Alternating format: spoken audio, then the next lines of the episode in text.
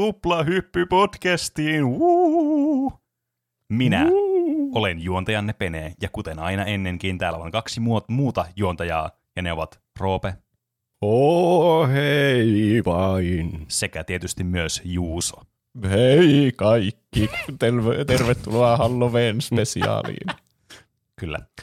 Ää, Tuplahyppy on meidän viikotta, vi- viikoittainen podcast, jossa puhutaan peleistä, elokuvista, musiikista, popkulttuurin ilmiöistä sekä kaikista mahdollisista aiheista, mitä me vaan voidaan keksiä maan ja taivaan välillä, mikä on semmoista, mikä sopii meidän imagoon. Ää, tänään, kuten aina ennenkin, meillä on kaksi aihetta, ja kiitos teidän kauniiden ja ihanien Patreon-tukijoiden me, me voimme tukea, tai siis te tuette tätä meidän tekemistämme, että me saadaan laitteistoa sun, sun ynnä muuta, ja joka kerta saadaan joka kuukausi jotain ekstra hommattua tai tehtyä tai jotain. Tällä, jos te olette näitä Patreon-tukijoita, mä en ole tehnyt tätä pitkään aikaa tätä speakia, kuten ehkä huomaa, niin pääsee meidän ekstra sisältöön, jossa kuulee meidän mainosarkistoja ja tietysti myös meidän pre-shown, jossa tänään puhuttiin mielenkiintoista aiheista.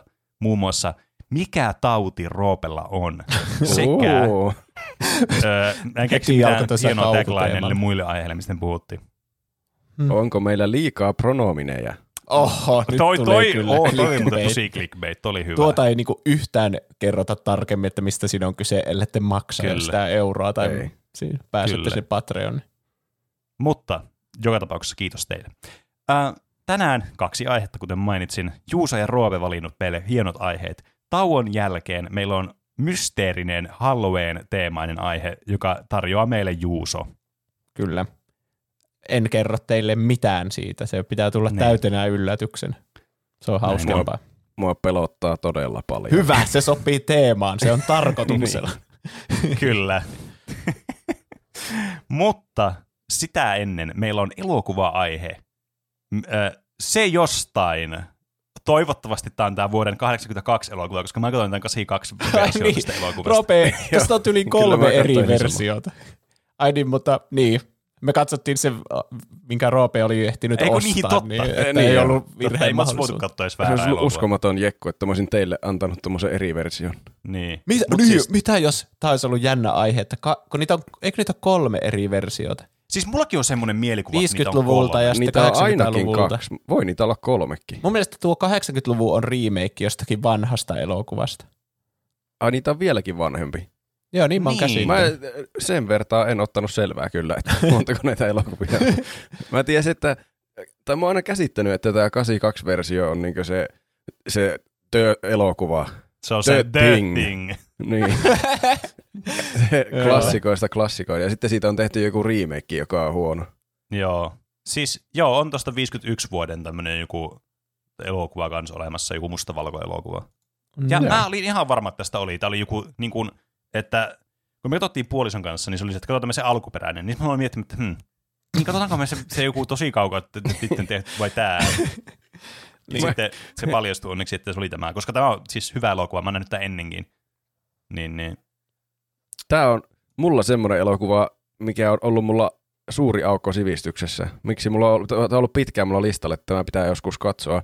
Ja sitten mä ajattelin, että siitähän on sama niin odotella, että tulee Halloween, ja sitten katsoa siinä, ja samalla tehdä pelottava Halloween-aiheinen aihe.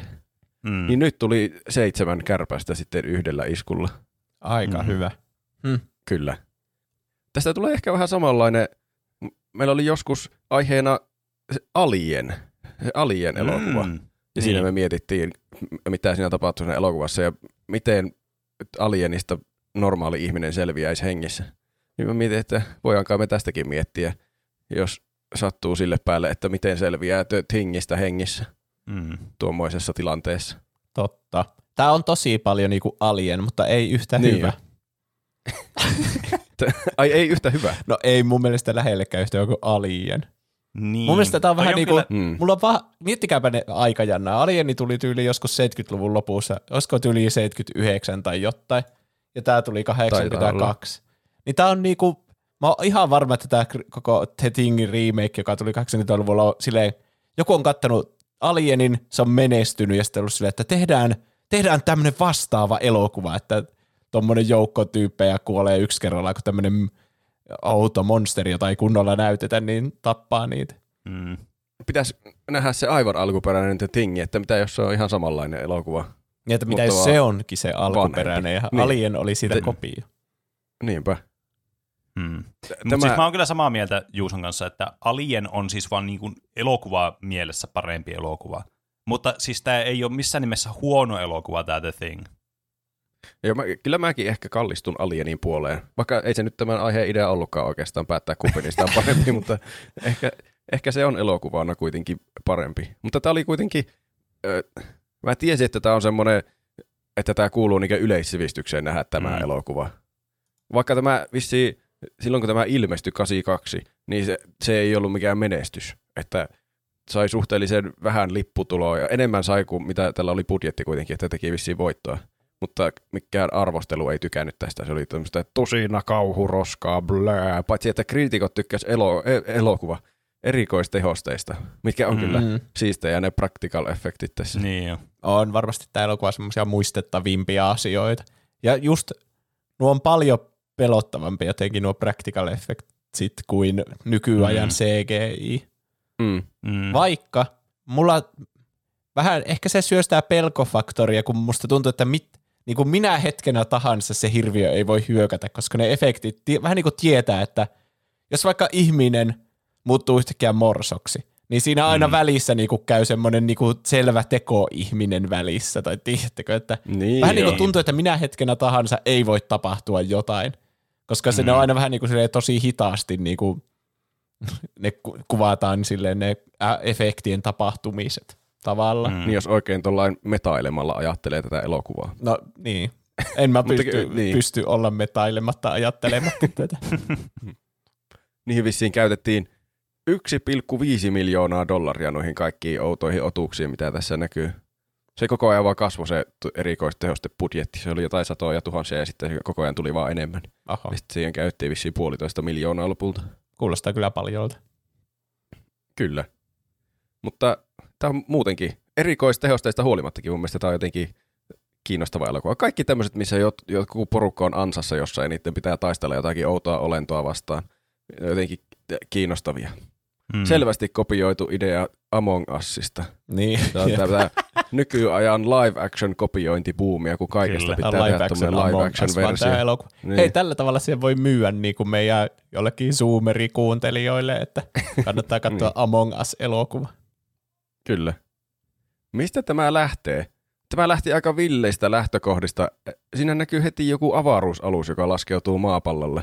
Joo, se oli, mä en muistanut yhtään sitä. Toki se on vaan niinku sen ensimmäisen, niinku, että näkyy sen, tulee se title siihen, sen, että The Thing. Niin. Että se on vaan sen ajan siinä se avaruusalus. Että se ei ole ihmekään, että jos se olisi saattanut mennä ohi aikaisemmilla katsomiskerroilla. Jep. Joo, en mäkään Mutta se- muistanut sitä. Tuodaan kyllä, se tuli mulla yllätyksenä tässä, että ai tämä lähtee niin heti avaruusaluksesta. Mutta kai se on selvää sitten heti elokuvan alusta asti, että no niin, tässä on tämmöinen avaruusolio, mikä yrittää tuhota kaiken. Mm. Ja siinä joku tämmöinen norjalainen helikopteri jahtaa koiraa. Mm. Ja kyllä siinä itsellä tuli vähän, vaikka tietääkin suunnilleen, mistä tämä elokuva nyt kertoo, että miksi tuo jahtaa koiraa? Koira on mukava otus. Miksi se yrittää ampua koiran tuolta korkealta taivaalta? Se tuntuu Mm. jotenkin erittäin kömpelöltä. Ne menee ihan täysillä sillä helikopterilla eestaas ja sitten Niin. yritetään vapaa, vapain käsi ampua sieltä. Se niinku on lähtökohtaisestikin ihan mahdoton tehtävä. Eikä se Mm. ei osu kyllä millään siihen koiraan. Niin. Ei näy lähelläkään Niin. edes semmoisia lumen pöllähdyksiä, että se olisi Niin. siihen johonkin lähelle, vaikka se varmaan johtuu siitä, että ne oikeasti halunnut ampua lähelle koiraa. Mä veikkaan mm. kanssa. Niin.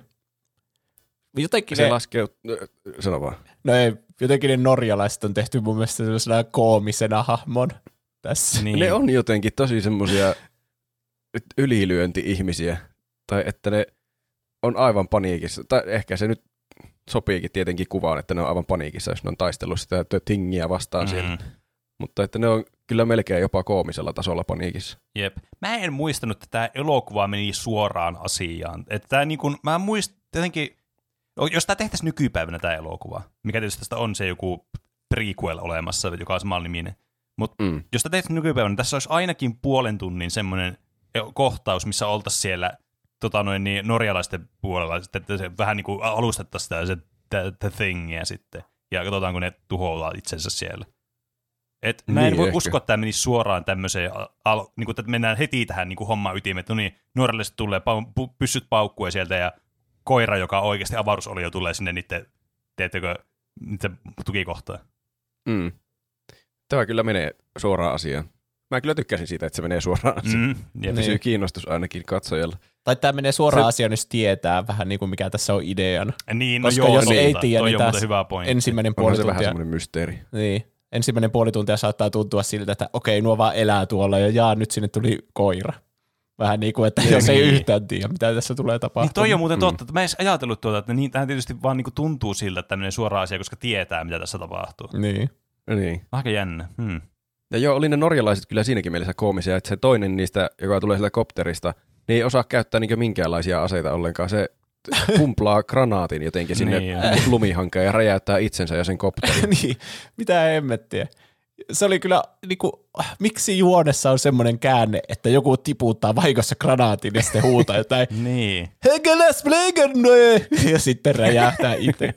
Ja Sitten se toinen se alkaa, jotenkin- se toinen tietää, että ne ei puhu englantia, mutta se huutaa ihan täysillä jotain norja. Ja en tiedä, että onko sen tarkoitus olla koomista, mutta mun mielestä se on erittäin hauskaa, kun se huutaa norjaa niille just sille. Mm. niin. Helgers Brögendendrebrö. Ja sitten ampuu Ja mä- sillä kiväärillä niitä ja sille kaikki on, että mitä Mhm. vittua. Mm. Se on näitä ukkoja. Mutta mä oon käsittänyt, että se huutaa norjaksi jotakin, spoilaa koko elokuvan, että ei, tuo ei ole koira, tuo on joku avaruusolento, joka esittää koiraa, varokaa, ei. Joo, niin mäkin olen jaa. käsittänyt. Että jos, jos on norjalainen ja katsoo tätä elokuvaa, niin on varmaan tosi hämmentävää kuulla siinä heti koko ratkaisu. Totta. Se lopulta ampuu niitä jenkkitutkijoitakin siellä ja lopulta, lopulta se sitten ammutaan, se joku ihme kapteeni ampuu sen sille. Putjum. Jep. Joka on mun mielestä tosi aivan- koominen al- alku kyllä. Mitä hei, miksi ne tappo sen norjalaisen? Ihan pöljä alku. En tiedä, ehkä se oli turvallisuusriski, kun se alkoi ampumaan niitä amerikkalaisia. Niin. Olikohan se, ne piti äkkiä saada kaikki norjalaiset hengiltä siitä käsikirjoituksesta nopeasti, ettei niin. Ne voi paljastaa siitä Niin. elokuvasta mitään. Niin Ehkä. Niin. toinen ammutaan nopeasti ja sitten toinen vaan räjäyttää itsensä ja Niin. se niiden kulkupeli. Mun mielestä oli kans koomista, että ne meni sammuttaa sitä tulipaloa. Mitä se tekee siellä? Tuo jäätiköllä on se palaa se tuo noin, niin helikopteri, niin mitä hyötyä, jos tämä menee jollakin vaahtosammuttimilla sammuttamaan. En mä tiedä. Se olisi räjähtänyt. Kaikki palaavat asiat aina räjähtää. Räjähti heti siinä kättelyssä. Se on, se on kulkupeli elokuvassa. Se räjähtää niin monta kertaa, kun sen on tarvis. Ne amerikkalaiset tutkimushenkilöt sitten ihmettelee siellä, että mistä on kyse, miksi nämä tuli nämä jannut huutamaan tänne ja kuolemaan kilpaa. Ja koira, se koira on kyllä tosi epäilyttävä tässä alussa, kun se rupeaa Mm. hengaan siellä niiden tutkimuskeskuksessa. Sitä Mm. kuvataan jotenkin koko ajan, että tässä on nyt joku vie, vialla tässä Niin. otuksessa. Välillä se on jossakin pöydillä, katsoo sinne ulos niistä ikkunoista. Se on huvittavaa. Joo, tää on, tää on hyvää koiranäyttelyä mun mielestä. Niin on. Se koira oli kyllä uskomaton. Se, se taka-ajokohtauskin oli uskottavin koiranäyttely, mitä mä oon Mm. nähnyt. Mun Just lempi, nuo sisäkohtaukset. Niin. Mitenköhän ne sen tekee? mun lempikoirakohtaus on se, missä se laitetaan häkkiin niiden oikeitten koirien kanssa. Ja se on mm. ihan semmoisena epäluonnollisena se Niin on. koira siinä. Niin. Jotenkin, a, mä en tiedä miten ne on tehnyt sen kohtauksen. Miten se voi olla niin hyvä näyttelijä se koira. Niin, joo, mäkin menin No sitä, että tämä on niinku tosi jotenkin uskottavaa, kun se on niin epä jotenkin tietoinen, miten se pitäisi reagoida mihinkään. Nee. Mitä sille koiralle on näytetty siinä kohtauksessa? Niin. Sen En haluaisin tietää. Mutta se on kuitenkin tosi epäilyttävä tässä. Se menee jonkun huoneeseenkin siellä Mm. pimeällä yö myöhään. Näkyy vaan joku varjo, kenen huoneeseen se menee, mutta ei näytä, Mm. mm. kuka se on se, kenen huoneeseen se menee. Ja sitten tämä, tämä oikeastaan päähenkilö, jos tässä semmoinen on, tämä McCready, lentokone, ei kun helikopterilentäjä tuolta niiden porukasta, Mm. mm. eli Kurt Russell Kyllä. lähtee tämmöisen tohtorin kanssa tutkimaan norjalaisten keskusta. Oliko se se lääkäri, joka lähti sinne mukaan? Joo, taisi olla. Sitä norjalaisten tutkimuskeskusta lähtee tutkimaan, että mikä juttu tämä oli, kun nuo tuli tänne räjähtämään. Ja sielläkin on norjalaisten keskuksessa kaikki on palannut ja täynnä ruumiita ja sitten ne löytää sieltä semmoisen oudon palaneen humanoidimaisen ruumiin, josta ei oikein taas selvää, mikä otus se on. Se on selvästi, Mm. siinä on niinku kaksi päätä yhdessä, mutta yhdet. Niin. Se on niinku ihminen, Niin. joka on keskellä jotain transformaatiota toiseksi ihmiseksi. Niin on. Missä on järkeä sitten, kun tietää, mistä tässä elokuvassa on kyse. Niin, Mutta ne ei vissiin oikein ymmärrä, mistä on kyse. ei. Ne vie sen mukanaan. Ja sitten siellä niiden kämpillä on tuo Blair, joka on se ihme biologi, joka tutkii kaikkea. Mm. Niin se sitten tekee jonkun ruumiin avauksen ja sieltä löytyy ihmisen sisälmyksiä. Yllätys, Jotain yllätys. niinkö ihmisen normaaleja elimiä sieltä sisältä, Mm. vaikka se on muuten omituisen näköinen olio. Ja sitten siinä kuvattiin, se oli muutama hassu kohtaus, missä ne vaan hengailee siellä niiden tutkimuskeskuksessa.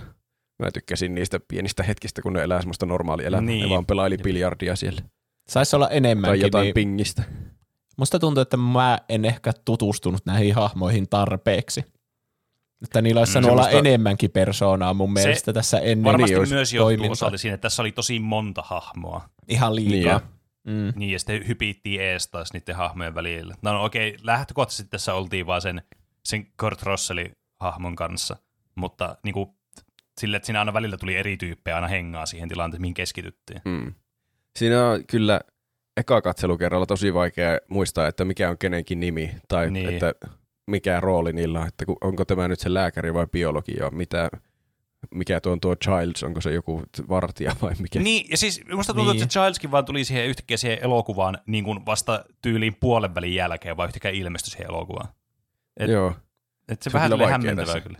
Joo, kaikilla... kaikilla, kun niitä on niin monta tuolla ja sitten pitäisi yrittää yhtäkkiä muistaa kaikki niistä. Niin.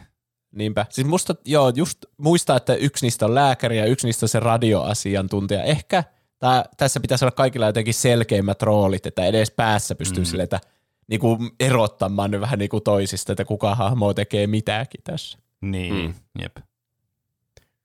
Siinä, öö, kun ne pelaa sitä biljardipingistä, mitä nyt hengaili siellä, niin puriko se koira tässä vaiheessa sitä Benningsia? Se Benningskin on yksi niistä hahmoista, josta ei muista varmasti nimeltä, kuka se on niistä. Niin. Mutta se on se, ketä ammuttiin siinä ihan alussa.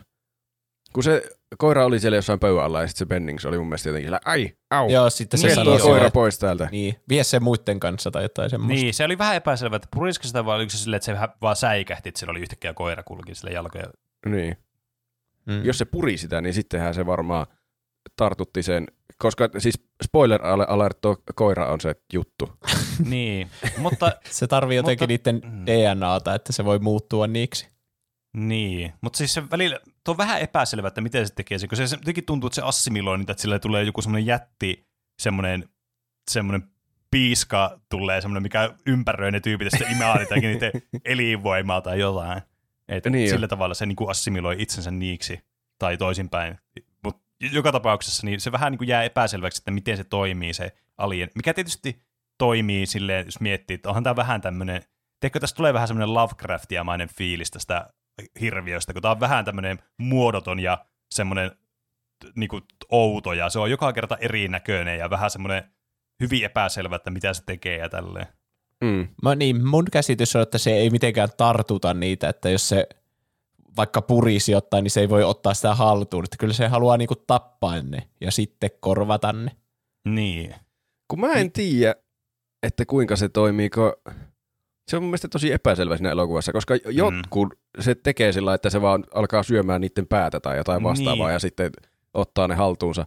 Mutta sitten siinä yhdessä välissä se tekee se, mikä biologi onkaan, jonkun ihme tietokoneanalyysi Niin ja katsoo on, siinä, joo. kun ne solut sillain yhdistäytyy siellä tai mitä se nyt Mm. analysoikaan siinä. Niin. Että se jotenkin sillain tarttumalla tarttuu. niin. Ja Mulla- koska ni, nehän on niinkö, voisi olettaa, että siellä on semmoisella tartunnalla tarttunut useampikin porukasta, koska ne sitten onkin yhtäkkiä, että niin, niin tai voisikaan ne sillä väkivaltaisesti sitten tarttua, jos ne on ollut yksin pitkään jossain. Niin. Mä mietin, mulla oli semmoinen teoria tähän, että, tota noin, niin, että se on niinku semmoinen organismi, öö, mikä tulee tässä, tulee vähän myöhemmin tässä elokuvassa, missä sitten yksi niinku vaikka näistä jotain se puree päähän sitten ja sitten ne joutuu polttamaan senkin sieltä sisätiloissa, mutta ei mennä siihen vielä. Mutta pointti siinä tavalla, että se, niinku, se organismi tavallaan jotenkin niinku ottaa niiden muodon tai jotenkin niinku assimiloi ne itseensä tai jotain. Ja sitten tää on niinku joku hive mind tai joku, että se voi niinku olla useammassa eri tämmöisessä niinku ruumisköntsessä se sama tavallaan se oli jo, mikä se sitten ikinä onkaan. Et se tarkoittaa, mm. että se on vähän niin kuin molempia, että se, on niin kuin, se tarvii semmoisen niin kuin hostin, minkä se niin kuin ottaa valtaan, tai niin kuin, miksi se muuntautuu, mutta sitten se voi olla niin kuin useampi oli jo niin kuin sama aikaista. Ehkä se lisääntyy silleen, who knows. Niin, Niin kyllä mäkin luulen, että se voi olla niin vallannut useamman ihmisen samaan-aikaisesti. Mä en tiedä, onko siinä niin kaksi vaihtoehtoa, että se voi semmoisella hullulla väkivaltatempauksella niin sillä tosi nopeasti ottaa jonkun haltuunsa ja sitten muuntautua siinä muutamassa minuutissa siksi. Tai niin. sitten, jos joku koira purasee, niin sitten se hiljalleen kehittyy niin joku tauti ja sitten se siellä niin, muhii se sen mm. tauti. Mm, toi on muuten ihan hyvä teoria kanssa. En tiedä, se jätetään tässä vähän auki, kuinka se tapahtuu oikeasti se. tarttuminen.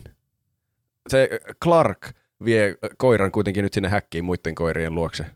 Clark oli myös yksi näistä ihmisistä, jota ei meinaa muistaa. Se oli se hiljainen koiranhoitaja siellä. Mm. Joka on heti alusta asti erittäin epäilyttävä. Ja se on kyllä siltä, tosi epäilyttävä. Se on niin kuin zombileffassa on aina se, jolla on ihan valkoinen iho ja silmät on muuttunut niin, jo keltaiseksi jep. ja sitten se niin. koko ajan peittää se jotain kättä ja on silleen, ei mä oon ihan kunnossa, en ole muuttumassa zombiksi. niin se on niin kuin niin. tämä tyyppi. Mutta sitten kun se koira pääsee sinne häkkiin, niin koira on juttu. Mä kutsun nyt Tingiä jutuksi, koska se on suomea. Kyllä. Niin se alkaa sitten sekoilla, se lähtee jotenkin naamalentoon ja se alkaa hörsiä muita koiria sisäänsä ja mitä kaikkea. Sitten sinne hälytetään kaikki muut paikalle, että tapahtuu jotakin väärää, väärää täällä. Ja sinne tulee myös se Childs taisi tulla myös sinne ja se sitten liekin heittimellä liekin heitti sen koiraolennon. Ja sitten kun ne tutkii, Blair taas, tämä näiden tutkija tutkii sitä poltettua olentoa, niin selviää tälle porukalle, että tämä juttu osaa nyt siis muuntautua ja imitoida täydellisesti muita olentoja, niin kuin mm. se teki tälle koiralle. Että ei tämä ollut koira laisinkaan, se oli tämä, tämä juttu, joka vaan esitti koiraa hyvin täydellisesti. Mä, mm. Tässä on vähän hämmentäviä juttuja kyllä just tuossa logiikassa. Mä en ymmärrä, jos sen tarkoitus on syödä ne muut koirat, niin miksi se muuttuu hämähäkiksi vähän niin kuin niiden silmien eessä, että miksi se ei vaan niin kuin pure sitten niitä niin kuin muina miehinä ja tartuta niitä sillä tavalla? Hmm. En tiedä. Ja se ei, se on myös vähän jännä, että se, milloin se niin valitsee näyttäytyä koko olento. Niin, että se välillä niin. tekee semmoisen hullu yllätyshyökkäyksen, että syö jonkun kädet, ja sitten joskus se ei uskalla, niin kuin, että se pitää olla kahden keskisessä tilassa, että se uskaltaa mm. tehdä muuvinsa. Ja niin. tässäkin vähän niin kuin on semmoinen ristiriita sen välillä, että onko se semmoinen, tiettekö, olento semmoinen, joka ei ole niin korkean älykkyyden osaava olento, joka elää niin kuin vaistojen varaisesti, että se on nyt häki, häkissä jumissa, niin nyt se pitää äkkiä tehdä mitä tahansa, että se pääsee pois sieltä. Vai että sitten se on semmoinen, joka rakentaa jonkun avaruusalukselle tai teetkö toiselle planeetalle. Et, niin, tää, tässä vähän tulee tämmöinen... molempia tässä. Niin, niin siinä tulee vähän semmoinen dissonanssi sitten tavallaan sen välillä, että se on vähän outoja ne sen teot ja niinku sen motiivit tavallaan Totta. jatkuvasti katsojalle. Siis, niin. Joo, musta tuntuu, että ne muodonmuutokset on näyttäviä pelkästään katsojia varten, että sillä ei mitään käytännön niin. hyötyä, että se kasvattaa hämähäkin jalat yhtäkkiä. Ja tuo on hyvä pointti, että jos se, jos se oikeasti olisi se fiksu ajatteleva tyyppi, niin sehän monistuisi, toinen niistä koko ajan rakentaisi sitä avaruusalusta ja sitten toinen vaan niinku mitä liian juo, juo muiden juomapulloista tai ihan mitä tahansa, se voi niiden DNA, ettei niin. saa. Mutta se vähän niin kuin saa semmoisia kohtauksia, että haluan lihaa nyt heti. niin. niin. Ehkä sillä on vaan hirveä nälkä. Tiedätkö, se on ollut 100 000 vuotta vittu jäässä ja se on silleen, että ei saatana ton nälkä. niin. niin se on justiin herännyt tuommoisilta ultimaattisilta päiväunilta. Mm. Niin siinä on Siis itsekin kun herää päiväniltä, niin on semmoisessa puolikoomassa, että niin, ei aivot jep. toimi mitenkään. Niin kuvittele sitten sadan tuhannen vuoden päiväunet, niin ajattele siinä tuolla tavalla objektiivisesti Jep. strategioita, että no mä oon nyt tässä häkissä, kyllä. mitä mun kuuluu tehdä. Kyllä minäkin Jep. muuttuisin jättihämähäkiksi. Niinpä. Hyvä pointti. Se Clark on tässä siis tosi epäilyttävä, kun se, siltä kysytäänkin oikein, että kauanko sä olit ton koiran kanssa niin kahdestaan. Ja sitten se oli, no mitä, joku puolitoista tuntia, kohan mä olin. Mutta mm. senkin se, ne on vähän sillä että no joo, aika huolestuttava fakta, mutta eipä siinä sen enempää. niin. niin. Että pitää jotenkin her- hirveän myöhään tässä herää, että niiden pitäisi tehdä jotakin semmoisia valmistavia toimenpiteitä sitä varten, että ne ei kaikki ole kohta tuon jutun vallassa. Niin. Toisaalta tässä vaiheessa vielä annettakoon se anteeksi, kun tämä on vielä tämän niin kuin olemassaolo ja sen niin kuin, tavallaan se muoto, miten se niin kuin, muuntautuu ja muuta, niin on vähän niin kuin kysymyksiä ja niin kuin tämmöisen tietämättömyyden varjossa. Niin. Niin, että no joo. Se ei ole täysin niin kuin selvillä niille vielä, että miten se toimii. Niin. Ne ei ole oikeastaan nähnyt kuin sen koiran vasta. Niin, kyllä. Ja sehän nyt ei periaatteessa vielä kerro mitään, että okei, tämä koira on tämmöinen, mutta eihän me voi vetää mitään johtopäätöksiä, että Se on Että okei, nyt se on joku meistä. ihmiseksi ja puhua ja kaikkea. niin, niin vaikka niin. toki semmoisia niin kuin, tavallaan päättelyitä osa näistä niin kuin, tämän crew, mikä tämä on nyt, siis nämä hen- henkilöstön niin kuin, tyypeistä, on tehnyt jo, se biologi muun muassa. Mm. Ne alkaa sitten analysoimaan sitä norjalaisten dataa, mitä ne oli löytänyt. Ja ne sen avulla sitten johdattuu jättikaivauksen luokse, semmoisen iso kuoppa, semmoinen Mm. mm. iso kuoppa oli siellä jäätiköllä, Mua, josta sitten löytyi joku iso avaruusalus Kyllä, satojen hel- tuhansien vuosien takaa. aivan helvetin iso kuopa on tehnyt joku 11 tyyppiä sinne. On kyllä. Ne. Ja ne on sit toinen, mikä mua- kaivannut siellä. Ja toinen, mikä mä oon mietitty tässä, että okei, tässä on helvetin iso kuoppa ja tulee avaruusalus, okei. Mutta kun ne löytää ekaa sieltä, kun ne me, menee siis se tuonne McReady ja mikä sen biologin nimi, vai eikö lääkärin nimi on, mä en muista niitä. En lääkäri. muista. Niin ne menee sinne norjalaisten polttamaan tukikohtaan. Niin siellä on semmoinen dramaattinen hetki. Prr, sen lääkäri, tuu tänne. Ja sitten se menee sinne ja siellä on semmoinen jää vittu uima-allas. Ja Niin. se on silleen, okei, no tossa on tommonen niinku kylpyammet, mitä sitten on niinku jäästä tehty tommonen. Okei.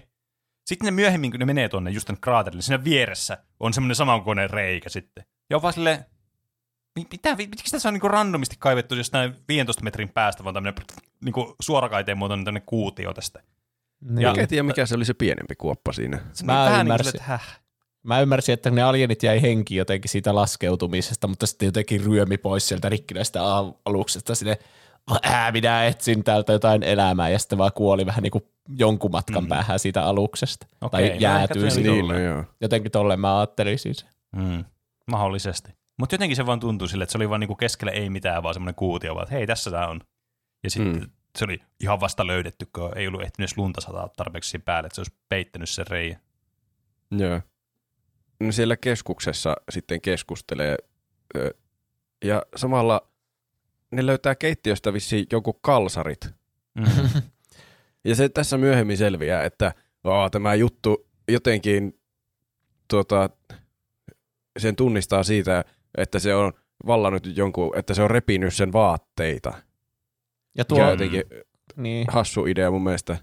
Et tässä vaiheessa siis selvästi joku on se juttu, jos pitää päätellä, että siellä on rikkinäiset kalsarit. niin, että josta, josta nimilappu otettu pois. Niin, mutta kuka on tässä vaiheessa sitten se juttu? Voiko se olla se Blair jo tässä vaiheessa vai joku niistä ihan muista? Niin. tässä, No siis- joo, Mm. yksi iso ongelma tässä elokuvassa on, että mulla ei ole mitään hajua, että miten se alieni eteni niin siellä miehistön Niin. joukossa. Niin. Ja Jep. niinku jälkikäteenkään sitä ei niinku saa ikinä oikein tietää. Ja vaikka katsoisi kuinka monta YouTube-videota, niin kukaan ei ole varma siitä, että miten se on Niin, edennyt. joo. Ja eh, mun mielestä se on vähän huono ehkä tämän Mm. elokuvan kannalta. Mäkin Siis, tykkäisin, niin. niin. että siinä olisi, se olisi tämmöinen niin mysteeri siihen asti, kunnes siinä on selvästi joku järki. Mm. Että, mutta kun tähän ei oikein missään vaiheessa tuu semmoista selkeää vastausta, että Niin. niin. kuka teki Niin. niin. mitään. Ja tuntuu niin kuin yrittää ratkaista jotakin putselea, mutta että sieltä puuttuu jotakin palasia. Sä et saa No sitä joo. palapeliä kokonaisena, kun sieltä ei, siellä ei ole niin. Niin. niitä kaikkia palasia. Että Jep. tuo ei, tuntuu, että jotkut asiat ei voi olla mahdollisia tässä. Tai että niitä voi Niin. mitenkään ainakaan päätellä, kuka ne teki. Ja tässä Niinpä. vaikeuttaa se, että kun tämän alienin tai tämän se jotain, niin sen, tota noin, niin sen niinku olemassaologia se niinku olemus, että mitä se tekee, miten se niinku lisääntyy tai miten sitä tulee toi, aina niistä semmoinen niinku klooni noista ihmisistä, niin on niin tavallaan ristiriitosta ja semmoista mysteerin peitossa, että sekään ei niinku tuo mitään sääntöä, että miten tämä voisi toimia, tämä juttu. Niin tämä on Mm. vaan ihan tämmöistä arvuuttelua, vaan niinku vaikka esimerkiksi Tähän alkoi olla suurin piirtein siinä vaiheessa tätä elokuvaa, jos mä ihan väärin muista, missä se lääkäri oli sille, että ei vittu, tätä on nyt, nyt vaan kaikki paskaksi täältä, että ei mitään, me, meidän pitää kaikkien jäädä tänne, että tätä ei saa levitä tonne. Mä en muista, oliko se se lääkäri vai se biologi. Mulla meni ne sekaisin tosi monesti tässä elokuvassa. Se oli se biologi mun mielestä. Se teki semmoisen se oli tosi hauska se sen tietokoneanalyysi, minkä se teki. Mm. Se naputteli jotakin ja sitten siellä näkyy, kun ne solut siellä Niin. yhdistyy. Ja sitten se kirjoitti vaan jonkun yksinkertaisen kysymyksen niin kuin chat GPT. Niin. Mikä on tämän vaikutus tai jotakin. Ja niin, sitten kyllä. Tuli jotakin, että mahdollisuus, että joku miehistön jäsenistä on nyt tämän jutun tartuttava on 75 prosenttia. Niin, kyllä. Se on, Öö, niin. Tuo ei aikansa tilanne, edellä. Mutta mit, mit, millä se on analysoinut tuon oikein? Ja sitten se Millä laski datalla? myös sille, jotta että koko ihmiskunta on Jep. tämän alienin vallassa 27 000 tunnissa. Ja Niin oli. Se on just niin kuin joltakin chat GPTltä kysyä. Jep. Tämä on aikansa edellä tämä elokuva. Kyllä. Kyllä. kyllä. Mutta tässäkin niin kun sit herää kysymys, että no selvästikään tämä nyt ei ole se alien, koska tämä on, niin kun tekee tätä tutkimusta tässä. Tai jos se olisi, niin, Niin. tämä vesittyisi tämä koko elokuva mun mielestä. Aika Niin ei se voi tämä varmasti olla. Tuskin se alieni ja niin, niin metodinäyttelijä, että se niin Niin. niin. itsekseenkin huoneessa istuen alkaa tutkimaan alienien Mutta- toimintatapoja. Sitten on se, mä, oliko se lääkäri sitten, joka paskoi niitä kaikkia radioita ja muita, että täältä nyt ei vittu kukaan lähde mihinkään ja mitään yhteyttä mihinkään. Se oli tämä Blair, tämä biologi, joka teki sen analyysin, mutta Okei. se oli jossain niin vähän ajan päästä vissi. Olikohan se just niin kuin se oli tehnyt tämän analyysin, niin sitten No niin. sen Niin. jälkeen aika piakkoin. Ei kun niin kuin tässä oli kaksi biologiaa, tässä oli sitten se Fuse, oli sitten se toinen biologi. Aa, aivan. Mulla oli sen takia mulla sekaisin. No Joo, joka tapauksessa. Oli joku sulje- toinenkin. Mutta sitten se suljetaan sinne, sinne varastoon, ulkovarastoon. Mm.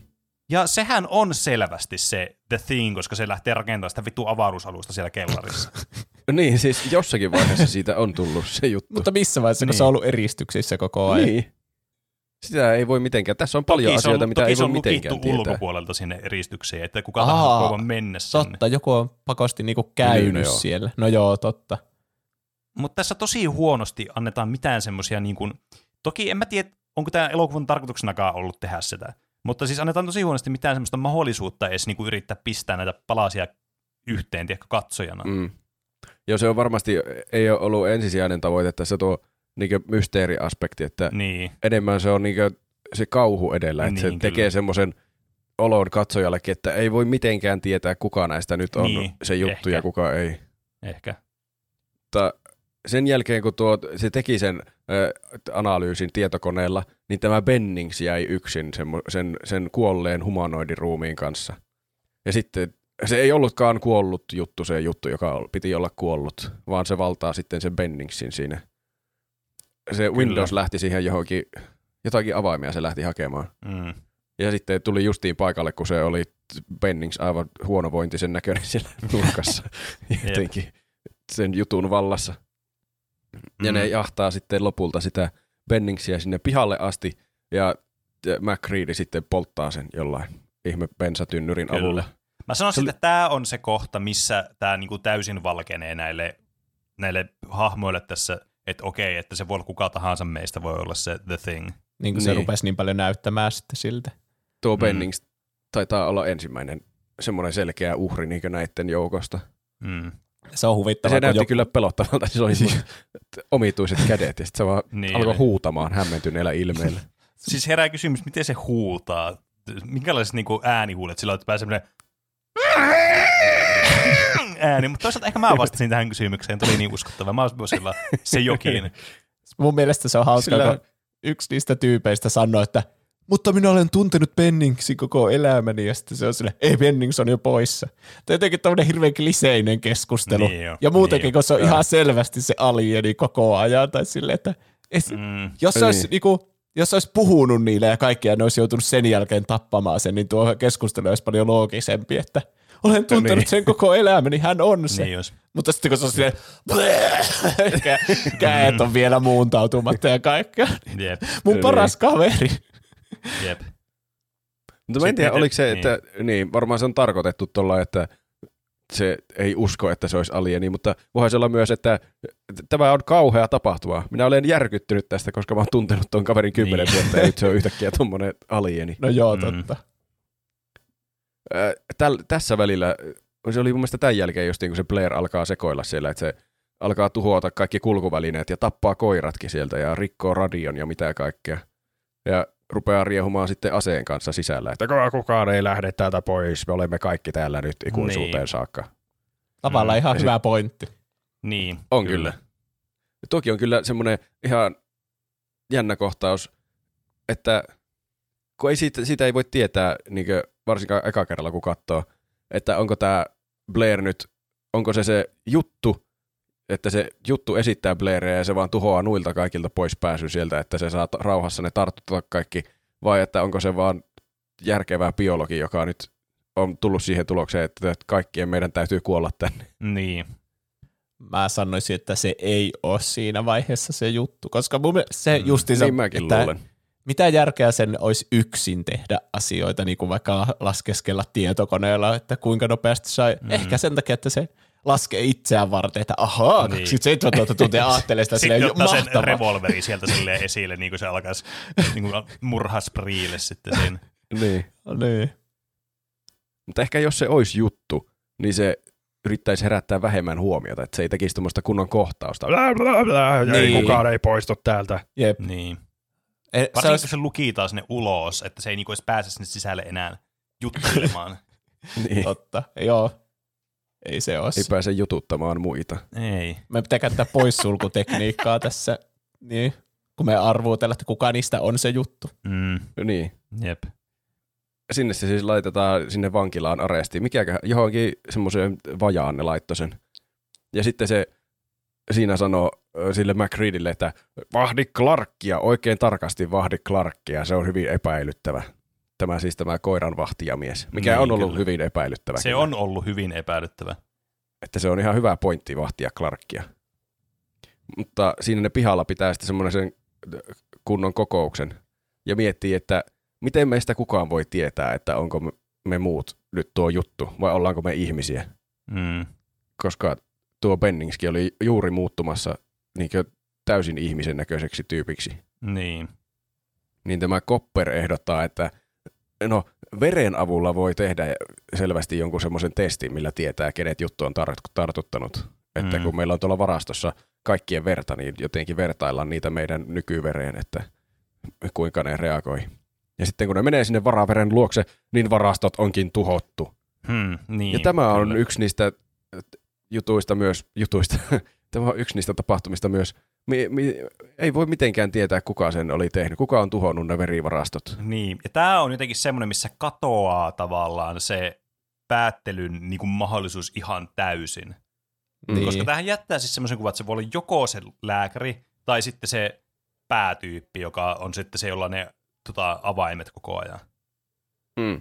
Mutta Se oli se Ga- Gary, se niin ihme johtaja siellä, joka on Niin. vastuussa, niin se vissiin pitää niitä avaimia koko ajan mukana.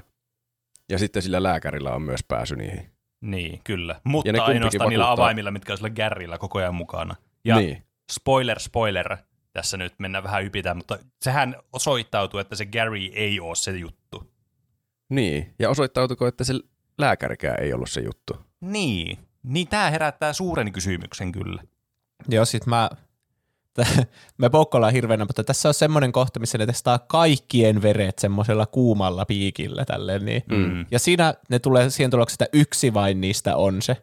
Mm, Ja se ne polttaa sen. kyllä. Niin mitä sen jälkeen? No, Onko tässä tulee se, tavallaan että se, niinku... Mitä? Siinä vaiheessa se on se siellä vajaassa oleva tyyppi Aa, on okei, se niin juttu. että se oli, okei, Mm. niin se oli vielä vajaassa sillä hetkellä. Okei, no Mm. sitten, että sillä tavalla se selviytyi ainakin tänne hetken. Niin, Niin, joo. kyllä. Niin. No ei sitten mitään. Ehkä se on Ja- hyvä semmoinen pikkuinen soft rebootti puolen väliin elokuva, että nyt tämä vähän selkeytyy, että ketkä on se ja ketkä ei. Niin, jep. Mm. Mutta sitä Windowsiakin ne vissiin syytti, sitä, joka yritti saada radioita toimimaan koko elokuvan ajan, mutta mm. ei onnistunut. Että onko se nyt tuhonnut ne veret. Ja se kyllä, mä netistä tietenkin katsonut jotakin, jotakin päättymättömiä videoesseitä tästä. Ne on Mm. aivan mahtavia teorioita kaikilla ja sitten niillä on aivan ihmeellisiä perusteita niiden teorioille, niin kuin ne vaan heittää hatusta, että no offscreenhän voi tapahtua asioita, niin jos olisi tämmöinen tapahtunut tuolla kuvan ulkopuolella, niin sitten tämä McReady voisi olla koko elokuvan ajan se juttu. Ja sitten kaikki kommentit on, että et sä voi vaan sanoa, että jotakin on tapahtunut, jos sitä ei niin näytetä suoraan. Niin. Mutta tästä on ihan hirveänä kaikkia teorioita netissä, että kuka se on ollut se juttu koko ajan. Ehkä se on Mm. tässä elokuvassa se juttu. Että tässä Niin. on periaatteessa kuka tahansa voi olla se juttu, ja se on vähän niin kuin se, niin se, Se kauhun juttu. lähde on se. Se se on. Se juttu, että Niin. kuka tahansa voi olla se juttu. Niin. Niin. Siis kyllä, joo. Siis, tämä on niin lähtökohtaisesti kuitenkin kauhuelokuva. Mm. Niin tavallaan, kuinka monesti kun katsotte kauhuelokuvaa, että vitsi, tässä on pettämätön logiikka tässä elokuvassa. niin. Ei kovin monesti. Mutta Toki to... se tekisi paremman tämmöisestä elokuvasta huomattavasti, että siinä olisi joku logiikka. Semmoinen, niin kuin, mitä olisi tosi helppo seurata. Mutta kun tämä on niin vaikea seurata tavallaan, niin, niin tässä pitää ehkä mennä sitten sille, että no, aivot narikkaan periaatteella, mikä on aina mun mielestä vähän harmillista. Tai siis mm. ei mua haittaa elokuvassa aivot narikkaa elokuvat, mutta tiedätkö, silloin kun on tullut tämmöinen elokuva, mistä niinku kuvittelisi, että siellä olisi joku semmoinen selkeä logiikka ja semmoinen, niinku miten se etenee ne tapahtumat, että miten niinku tapahtuu tavallaan, että siinä olisi järkeä. Ja sitten kun ne on vähän semmoisia kysymyksiä, että onko tässä nyt mitään järkeä, niin se on mun mielestä se huonot aivot, huono aivot narikkaan tavallaan hetki niin. sitten. Ehkä se on ikävä, se on niinku pettymys meille, niin. kun tässä olisi potentiaalia johonkin tosi kiehtovaan mysteeriin, että sille niin. olisi joku yksiselitteinen ratkaisu lopulta, kunhan sä vaan keksit sen. Niin. Mm. Mutta sitten kun niistä tarjo, tarjolla olevista todisteista ei vaan saa semmoista, niin kuin, semmoista järkevää ratkaisua millään tehtyä. Mm, mm. Niinpä. Mäkin tykkäsin enemmän. Y- että siinä on joku, ei ole pakko sille, että ekalla katselukerralla tajuaa sen, mutta ehkä niin. toisella tai ainakin YouTubesta voisi selvittää varman vaihtoehto. Niin. Tässä vaiheessa ne sitten ei luota kukaan enää tähän Garrin johtamiseen, koska se nyt on yksi pääepäilyistä tässä veriepisodissa, niin, koska kyllä. sillä on ne avaimet.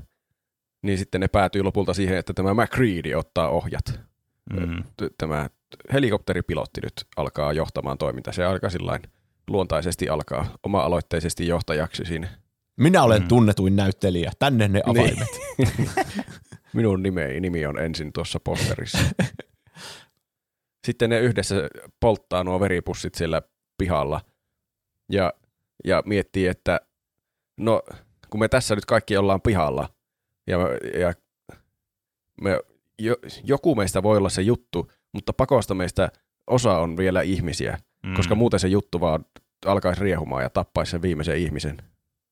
Niin. niin ne ottaa nyt tämän Garrin ja Clarkin eristykseen, koska ne on jotenkin todella epäilyttäviä omista syistään. Ja sitten kuvattiin semmoinen kohtaus, kun McCready tekee jotain nauhoitusta. Se tekee jotakin ihme varalta, että jos me nyt kaikki kuollaan tänne, niin onpahan ainakin jotakin jäljellä täällä. Mm. Ja se siinä selittää auki nyt se, että tämä juttu repii vaatteet, kun se valtaa ruumiin selvästi, kun Windows löysi nämä rikkinäiset kalsarit. Mm. Se on musta jotenkin huvittava detalji tässä, että se juttu siitä tietää, että joku on vallattu, kun löytyy rikkinäinen vaate. Mutta se repii pelkästään kalsarit. Ja muuten niillä on ne normaalit vaatteet päällä. Niin. niin. Tässä, no, tässä oletus, se... on varmaan, oletusarvoisesti varmaan niin kuin se, ne vaan laittaa hakee uudet vaatteet. Se on tämmöinen kalsarin goblini. No niin. se, siitä faktasta on hyötyä vain yhdessä myöhemmässä kohtauksessa, jossa löytyy revitty vaate, jossa lukee McReady. Niin. Ja, ja sekin on se ei edes ole oikeasti kohtaus. se McReady siinä, niin. se joka on se Thing. Niin, että onko se, osaako se myös huijata sillä, että se repii jonkun vaatteet tahalla, että se herättäisi epäilystä jostakin toisesta? Ehkä silloin on siinä vaiheessa alkanut jo, se on alkanut herää siitä talvihorroksesta, kun se on ollut sen päiväunilla on kestänyt 100 000 vuotta, niin se on silleen, ei vitsi, pitäisi varmaan keksiä joku fiksumpi ratkaisu hetkinen. ei, tässä, ei siinä ole mitään järkeä, että se, niinku, jos se on niin fiksu, että se osaa repiä vaatteita niinku muuten vaan ja lavastaa jonkun, niin silloinhan mm. sen ei tarvitsisi repiä niitä vaatteita välttämättä ollenkaan. Niin, mutta mä veikkaan, että se tapahtuu silleen, kun se tapahtuu se tuon transformaatio, niin semmoinen, semmoinen kunnon body horror experience. Niin, se ei oikein voi niinku, vaikuttaa siihen niin, ja sen ne takia ne vaatteet. Kyy ne vaatteet Joo, siinä. no se on totta. Mm.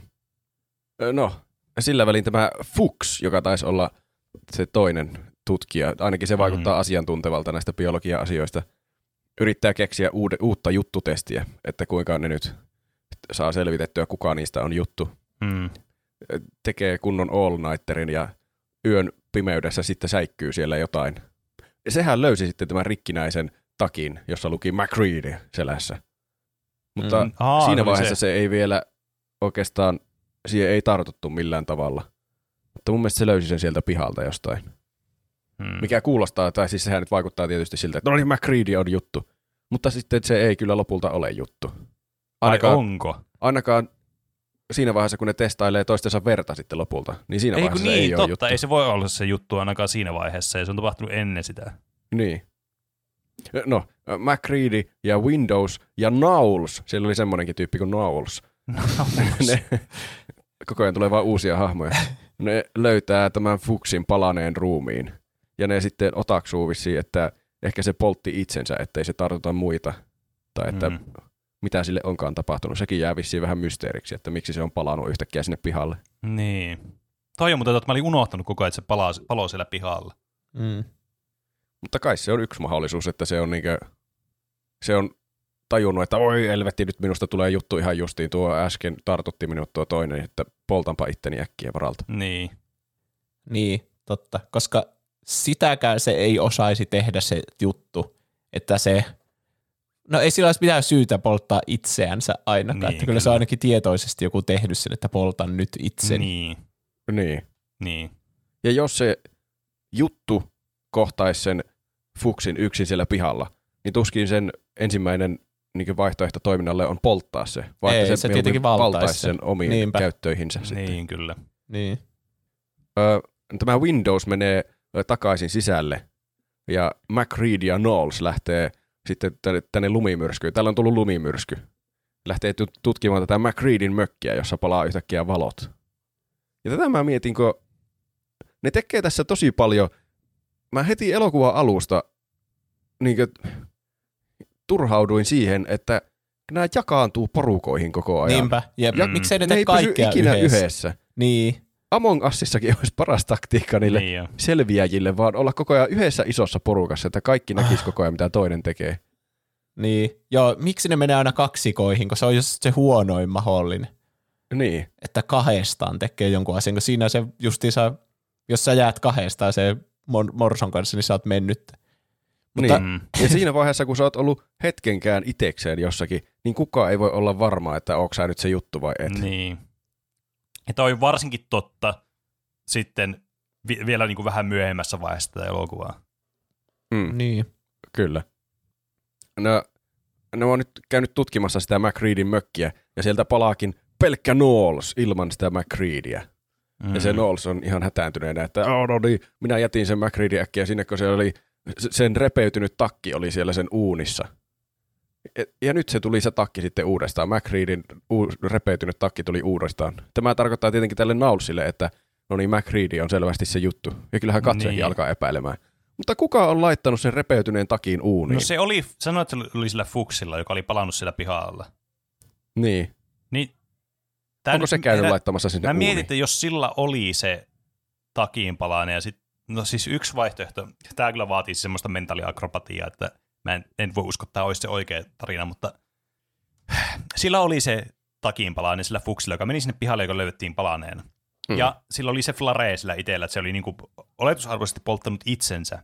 Mutta jos me oletetaan, että tämä alieni oli, olisi fiksu jollakin tavalla, niin se olisi voinut, kun sillä oli se Fuxin takki, niin jos sillä oli se mukana se repeytynyt takki, niin se on niinku saanut sen siltä ja polttanut sen sitten sen Fuxin tavallaan niinku pe- peittääkseen sen epäilyksen. Toki se ei sitten herätä, se herättää kysymykset, miksi se vai assimiloinut sitä, niin toinen Hmm. juttu.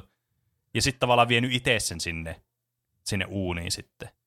Niin. Mutta tässä on niin paljon tämmöisiä niinku, tavallaan steppejä, että jotenkin tuntuu tosi epätodennäköiseltä, että se olisi se oikea tavallaan tietenkin tilanne. Tämä koko takkisaaga on mun mielestä ehkä, ehkä hämmentävin tässä koko elokuvassa. Tää, Mm. Että niin ei ole Niin. mitään, kenenkään osapuolen kannalta ei ole mitään järkeä, että se yhtäkkiä löytyy sieltä uunista se takki. Ei. Se on niinku, kuka, joku löytää takin ja ajattelee, että MacReady on alieni, niin miksi se sitten laittaisi se uuniin ja piilottaisi sen? Ellei se Mm. ole se alieni itse, joka sen tekee, mutta mitä hyötyä siitä olisi? Ei, mit, ei tässä ole kenelläkään mitään hyötyä laittaa uuniin takkeja, joka löytyy pihalta. Ja onko se Niin. tietoa, kene, ku, tietääkö muut, kun tämä edesmennyt, tai siis kuollut Fuchs, että se, ne repii ne vaatteet? Eikö niin, sehän sanoo itse se McReady siinä, että se repii Niin. ne. Mm. Ja kun se Mm. Tulee sitten lopulta takaisin sieltä siihen pihalle riehumaan, että "Aa, päästäkää minut sisälle. Tai ne ne muut ei päästä koko sitä. paskan. Niin. Ja sitten se murtautuu sinne sisälle ja uhkailee niitä dynamiitilla. Niin se, mun mielestä jotakin huusi siinä jossain kohtaa, että ettekö te ajatelleet, että joku on voinut laittaa sen takin vaan sinne uuniin, että en minä välttämättä ole juttu. Mutta että se on Mm. mun mielestä ihan tyhmä argumentti, koska Niin. mä ainakin miettisin siinä miehistönä, että no kuka sen laittaa, miksi joku laittaisi sen sinne. niin. Mietittiin, mutta ei siinä ole järkeä. Sä oot selvästi Mm. juttu. Niin. Toki En sitten aina tässä, niinku, se suurin kysymys tässä mun mielestä, niinku, mikä vähän niinku pilaa tämän elokuvan logiikan, on just se, että kun ei tiedä, että onko se niinku semmoinen, se alieni, toimiiko se niinku tosi vaistovaraisesti vaan niinku joku eläin, vai onko se semmoinen, tiedätkö, intellektuaali redditiselaaja. Et, niinku, ei vaan niinku voi ymmärtää, että siis toki, koska tästähän tulee semmoinen olo, että se on vaan semmoinen, että se toimii vaistoilla, koska sitten kun ne alkaa tavallaan tökkiä sitä, no okei, no se on tietenkin vähän eri asia, kun ne tökkii sitä, tota, sitä vitu verta sitten, kun mm. se Mm. ei ole, siinä verellä tuskin on mitään aivosoluja, että se ajattelee silleen, mmm, mietipä strategisesti nyt, että enpäs nyt näytä itseäni. niin. Että sitten kun se uhkaa, että mä räjäytän meidät kaikki ilmaan, jos te tutte lähelle, niin tavallaan siinähän voisi olla sille, että hmm, no miksi Alien tekisi, niin miksi haluaisi räjäyttää kai itsensä ja kaikki muut tuossa, mutta toisaalta sitten se on hyvä tuommoinen bluffi. Vittu, tästä katoaa vähän niin tämä, tämä järki tästä elokuvasta. Musta Mm. tuntuu, että tästä on useampi skripti tästä elokuvasta. Mm. Ja ne on kuvannut eri skripteistä eri kohtauksia ja laittanut niitä samaa elokuvan lopulta. Mä veikkaan, että ne on Mm. vahingossa tehnyt kaksi takin löytämiskohtausta. Ja sitten laittanut ne vahingossa samaa elokuvaa. Joo. Hmm. Ja sitä ei kuuluisi olla sitä aikaisempaa. Niin. En tiedä. Tai sitten ne ei ole vaan sen enempää miettinyt tätä. Ne on yrittänyt tehdä mahdollisimman sekaavan tästä mysteeristä, että sitä ei ole mahdollista mitenkään selvittää. Niin. Hmm. Mutta tä- tä- tässä se, kun se murtautuu ne sisälle ja uhkailee niitä dynamiitilla, että nyt, saatte kaikki räjähtää, jos ette päästä minua takaisin. Niin sitten se Norris, tästäkään meillä on puhuttu kertaakaan tästä kaverista, että se Norris saa yhtäkkiä jonkun sydänkohtauksen tai jonkun sairauskohtauksen ja Mm. Kopper, Kopper oli sen lääkärin nimi. Se menee sitten auttamaan. Ja sitten kun se yrittää tehdä jotakin elvytystoimia, niin yhtäkkiä Norrisin mahaa syö vaan sen kädet. Se oli Mm. jännittävää. Se on varmasti ollut 80-luvulla pelottava kohtaus. No Jep. on. Oli se vieläkin pelottava kohtaus. Niin Se oli silloin kyllä varmaan. aika semmoinen näyttävä. Sitten tämä McReady polttaa äkkiä sen Norrisin siitä, että no tämä on selvästi juttu, ei ihmisillä aukea mahaa yhtäkkiä tuommoiseksi suuksi. Ja sekin oli kyllä, siinä, tämä on ehkä hurjin noista practical effect- effects-kohdista tämä Norrisin kuolema, että se sieltä nousee sillä mahasta kokonaan semmoinen joku ihme olio ja silloin se Norrisin pää ja mitä Niin kaikkea. joo, jep. Ja sitten se Norris ruumiin pää lähtee yhtäkkiä livohkaa siitä. Se oli jotenkin Groteskin näköinen tapahtuma. Tässä on kyllä tosi hyvää body horroria tässä elokuvassa. Ne on aivan loistavia nämä efektit. On kyllä. Vaikka en kyllä, mä en tykkää yhtään body horror asioista, mutta oli kyllä 80-luvun elokuvaksi hirveän näyttäviä nuo, nuo kohdat, missä tuo juttu tekee jotain.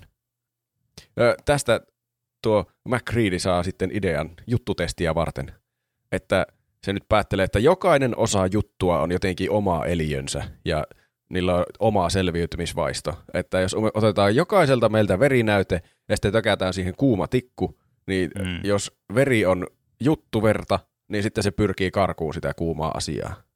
Mm. Jos ei ole mitään järkeä, mutta hyväksytään. Niin. Onhan ne muut Niin. vähän sillä, että no ei tuossa ole mitään järkeä, mitä tämä todistaa. Miksei ne ku... Niin. Musta tuntuu, että niiden pitäisi koittaa tuota teoriaa semmoisella verellä, joka on varmasti juttuverta. Niin kuin ihan ekana. Niin. Niin. niin. Koska sitten myöhemmin, kun ne löytää juttuverta, niin se on, ne on ihan paniikissa ja koko homma menee ihan pieleen sen takia, kun ne säikähtää niin paljon. niin. Ehkä ne ei tässä vaiheessa kukaan osaa ajatella kovin rationaalisesti asioita. Ne on Niin. kaikki herännyt päiväunilta. niin.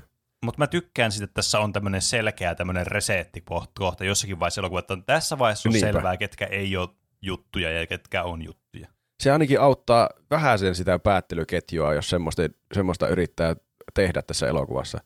Että mitä tätä ennen on tapahtunut ja mitä Niin. tämän jälkeen tapahtuu, että kuka voi olla juttu ja kuka ei. Mutta on aivan päätöntä se, että nyt kun ne selvittää, ketkä on ihmisiä ja ketkä on juttuja, niin ne ei pysy yhdessä tässä loppuelokuva ajan. Niin jo. Ja myös se Clark sekoaa ihan täysin ennen kuin ne alkaa edes selvittää sitä, että se yrittää hyökätä sen McCreedin kimppuun jollakin niin. Niin, jep. veitsellä ja itse vaan tulee ammutuksi. Se on sitten. hurjat refleksit sillä McCreedillä. Se vaan On. kääntyy ja tuu insta-headshotti vaan siihen naamariin. Kyllä, lännen nopein hedari Ja kyllä. yllättävää oli sitten, että se ei ollutkaan se juttu, sitten se Niin. tweedi. Ja niin oli. Sekin se, joka idiootti. ainakin oli juttu, niin ei ollutkaan juttu. Se oli kyllä hämäystä. Sitten ne tekee sen testin. Ja mua ärsytti siinä testin tekemisessä, että miksi ne valitsee, että mistä ne ottaa verta, niin ne tekee peukaloon Joo, semmoisen siis hirveän jep. viilon. Ei tuo voi olla järkevin Siis- tapa, että tämä asia sun kehosta, mitä sä käytät kaikkein eniten sun elämässä tekemään mitä tahansa ja mihin voi, sä kosket kaikkein likaiseen asiaan sillä, että siihen Joo, teet semmoisen avohaavan. Siis Mm. mm. tää, mä, tää, mä oon valittanut aikaisemminkin tästä, että no, elokuvissa ne vetään haavoja maailman typerimpiin kohtiin. Niin. Kämmenin Niinku vaikka keskelle kämmen, esimerkiksi. kämmen selkään voisi tehdä. Si- siihen sai, sitä saisi hyvin verta irti, eikä se aiheuttaisi isoa ongelmaa. Miksei koskaan, siinä on vielä tuommoiset niinku suonet niinku valmiiksi tolleen tosi helposti, niinku pikku vekki tuohon ja siitä verta. niin. Tai jos tulee verta yhtä helposti nenästä kuin mulla, niin niistää vähän kovempaa, niin siitäkin tulisi. lyö turpaa ja sitten siitä. Tai ne verikokeetkinhan otetaan tuosta niinku kyynärtaipeesta. Ottaisi sieltä se veren. Sieltä se tulee selvästi helposti, Niillä on selvästi, kovin niillä on, tiellä. Niillä on helvetti, siis kokonainen sairaala sillä sisällä, siellä niiden tutkimuslaitoksella, ja kukaan ei Niin. niin. miettinyt, että tässä on tämmöiset verikokkeet. Jos, niin, siis niinku, ei vaan niinku, no, whatever. No ne kuitenkin tekee sen testin, se tökkii se McCready tikulla kaikkien verta. Ja kaikki läpäisee testin, paitsi Palmer, joka on ollut on tosi Palmer hiljaa edes? siinä. Mä en muista enää, mä oon vaan kirjoittanut muistiin. se oli joku niistä, joka oli tosi hiljaa, hiljaa sen testiajan. Se varmaan tiesi olevansa juttu, että nyt käy kalpaten. Niin. Tai no on- siis juttu tiesi olevansa juttu. Mm. Siis vitsi, tää on ärsyttävin kohta. Se on ehkä oikeasti paras kohtaus koko elokuvasta, koska tässä vihdoin niin tapahtuu jotta, että ne yrittää selvittää, kuka se juttu on, niin se juttu jää kiinni ja sitten se alkaa taistelemaan niitä vastaan. Niin. Mutta se on Niin. turhauttavaa, että just se asia, mitä ne niinku yritti testata siinä, ja sitten kun se tapahtuu, niin ne on aivan niinku, että mitä helvettiä, sitten on niin lähekkäin siinä sidottuna, niin se vaan alkaa mm. Mm. syömään niitä muita, ja joku kuolee ihan turhaa sen takia. Ja... Niin, ja tietystikään tämä Sitten- liekiheiti ei toimi Niin, nyt yhtäkkiä sille kaksi tyyppiä liekehittimen kanssa, ja ne kumpikaan ei ammu sillä liekillä sitä, tyyp, niinku sitä juttua, mm. niin mitä helvettiä. Jep. Ettekö te sitä varten ollut valmiina siinä? Niitä olisi pitänyt yksitellen jotenkin ottaa johonkin eristyspenkkiin aina se kaveri, jota testataan. Ja sitten se päästetään vapaaksi, kun se ei olekaan juttu. Tai sitten, Niin. niin. kun se on juttu, niin se Mutta toisaalta niitä ei voinut, äkkiä. ni, toisaalta ne piti pitää koko ajan niin penkitettynä siis kiinni, koska siis jos vaikka se ei olisi ollut se Palmer, joka oli se, niin sehän olisi voinut vaan lähteä vittuun sieltä vaan niin aikaisemmin. Niin. niin piti, siis totta kai piti olla. Mutta olisi, olisi pitänyt näin niin jälkiviisana, ehkä ei itsekään tuossa tilanteessa ajattele, että siinä on se niiden yhteinen jonotuspenkki, niin sitten aina se, joka on testattavana, niin otetaan omaan penkkiin. Aa, että niin, sitten kun se paljastuu ja alkaa riehua, niin se on siellä niin omissa oloissaan. niin, niin, kyllä, kyllä. Ja yksi asia, mikä ärsyttää tässä elokuvassa, niin kaikki on hirveän äkkipikaisia. Jopa vaikka ne ei olisi se juttu ja niitä epäillään hetkeksi siksi jutuksi, niin ne on heti, ne menetään hermonsa ihan, just niin kuin se tyyppi, joka yritti puukottaa vittu sen McReadin yhtäkkiä. Mm. tai sitten ylipäätään se yksi on siinä sidottuna siinä sohvalla, ja sitten kun selviää, että se ei ole se juttu, niin se huutaa ihan kurkkusuorana, että vittu, pitikö mun koko saatana kevät olla sidottuna tähän sohvaan? Niin. vittu päästäkää! niin kuin sille, mitä helvettiä, eikö nää ymmärrä, miksi me sidottiin sut tähän? Totta kai me Niin, se oli päästiin. hyvin. Oh. Niin, niin. Ja nyt kaikki on hyvin, niin kyllähän me nyt päästetään sut siitä sohvasta. Niin, herra Jumala, älä nyt Rauhoit. rauhoitu, tyyppi. Öö, se Palmer siis alkaa riehua ja syö Windowsin pään. Ja sitten ne lopulta polttaa molemmat niistä ruumista, ennen kuin Mm. niistä tulee juttuja.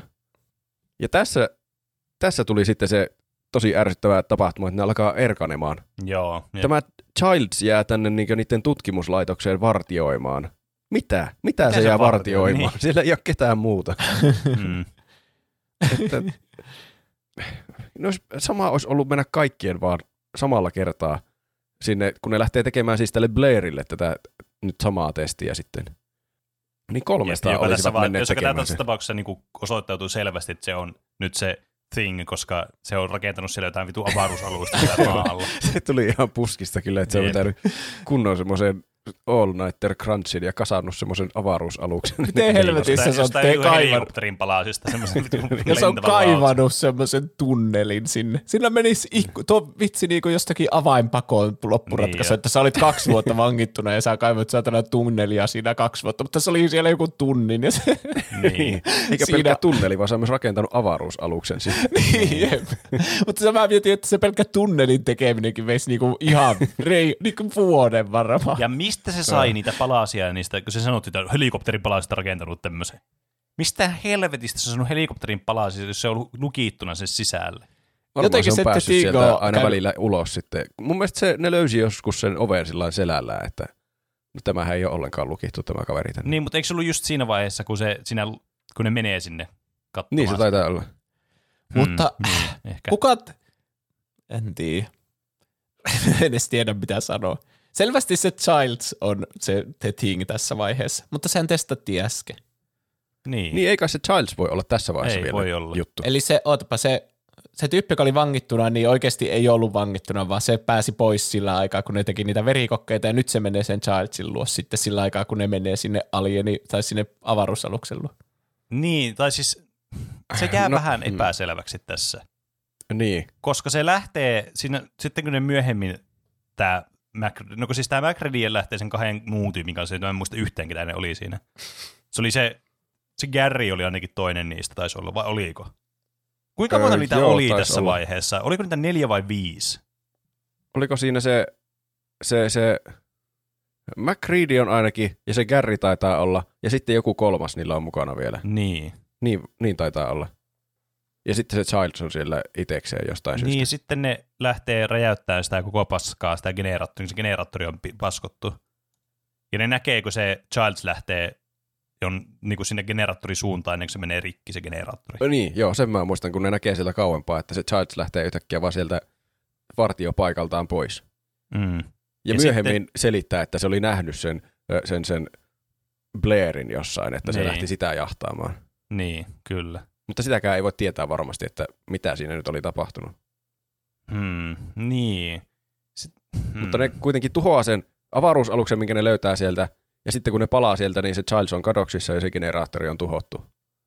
Ja tämä McReady nyt siitä sitten päättelee, että tämä juttu on tullut siihen tulokseen, että se, sillä on tukalat paikat, se yrittää jäädyttää itsensä nyt uudestaan tänne, että se tuhoaa kaikki lämpölaitteet täältä, että se tulee taas uusi jääkausi ja se voi mennä päiväunille siihen asti, että joku tulee taas pelastamaan noita ja sitten se voi vallata ne. Mm. Mm. Mun mielestä siisti juonenkään. On niin. kyllä. Että sitten niillä tulee semmoinen, että no me ei täältä selvitä hengissä kyllä me ihmisetkään, että tämä nyt täytyy vaan tuhota tämä juttu. Mm. Ja siihen ne sitten ryhtyy. Ne alkaa kasaamaan räjähteitä ympäri koko laitosta.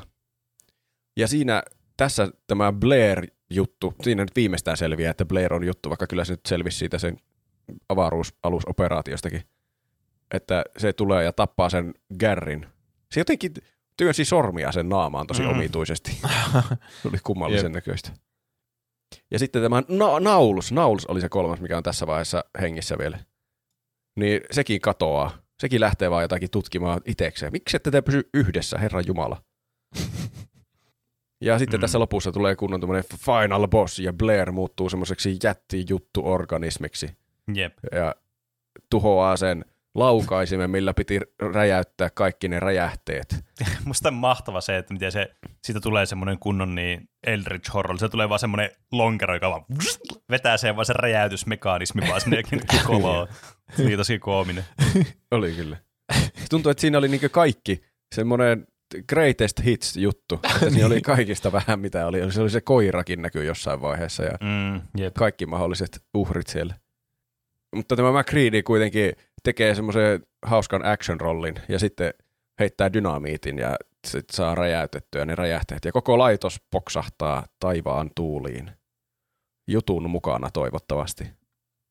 McCready eh, totta kai itse selviää, koska se jotenkin meni karkuun. En tiedä mm. minne. Niin. Niin. Ja näköjään myös Childs on selvinnyt tästä. Se vaan tallustaa paikalle, kun on kaikki action tapahtunut ja hirveä räjäystä. Jaa, täälläkö on jo taisteltu. Minä kävin tuolla muualla hetkisen. Se oli kuulemma nähnyt sen Blairin ja eksynyt sitten itse myrskyyn. Ja sitten Mm. tämä loppu on myös mysteeri. Tästäkin oli paljon videoita, että kuka nyt on juttu ja kuka ei Niin. ole. Että tässä nyt ei kumpikaan ei voi tietenkään luottaa toiseensa, että ei olisi juttu. Mm.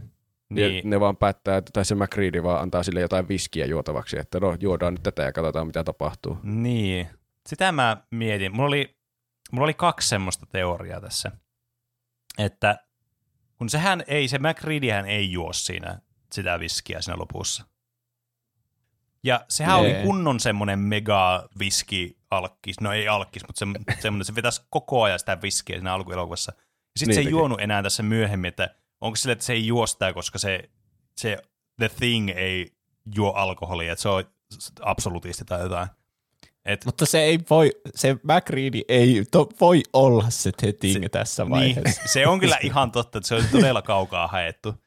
Mut Se sitten justiin mä olen- räjäytti kaiken siellä. Niin.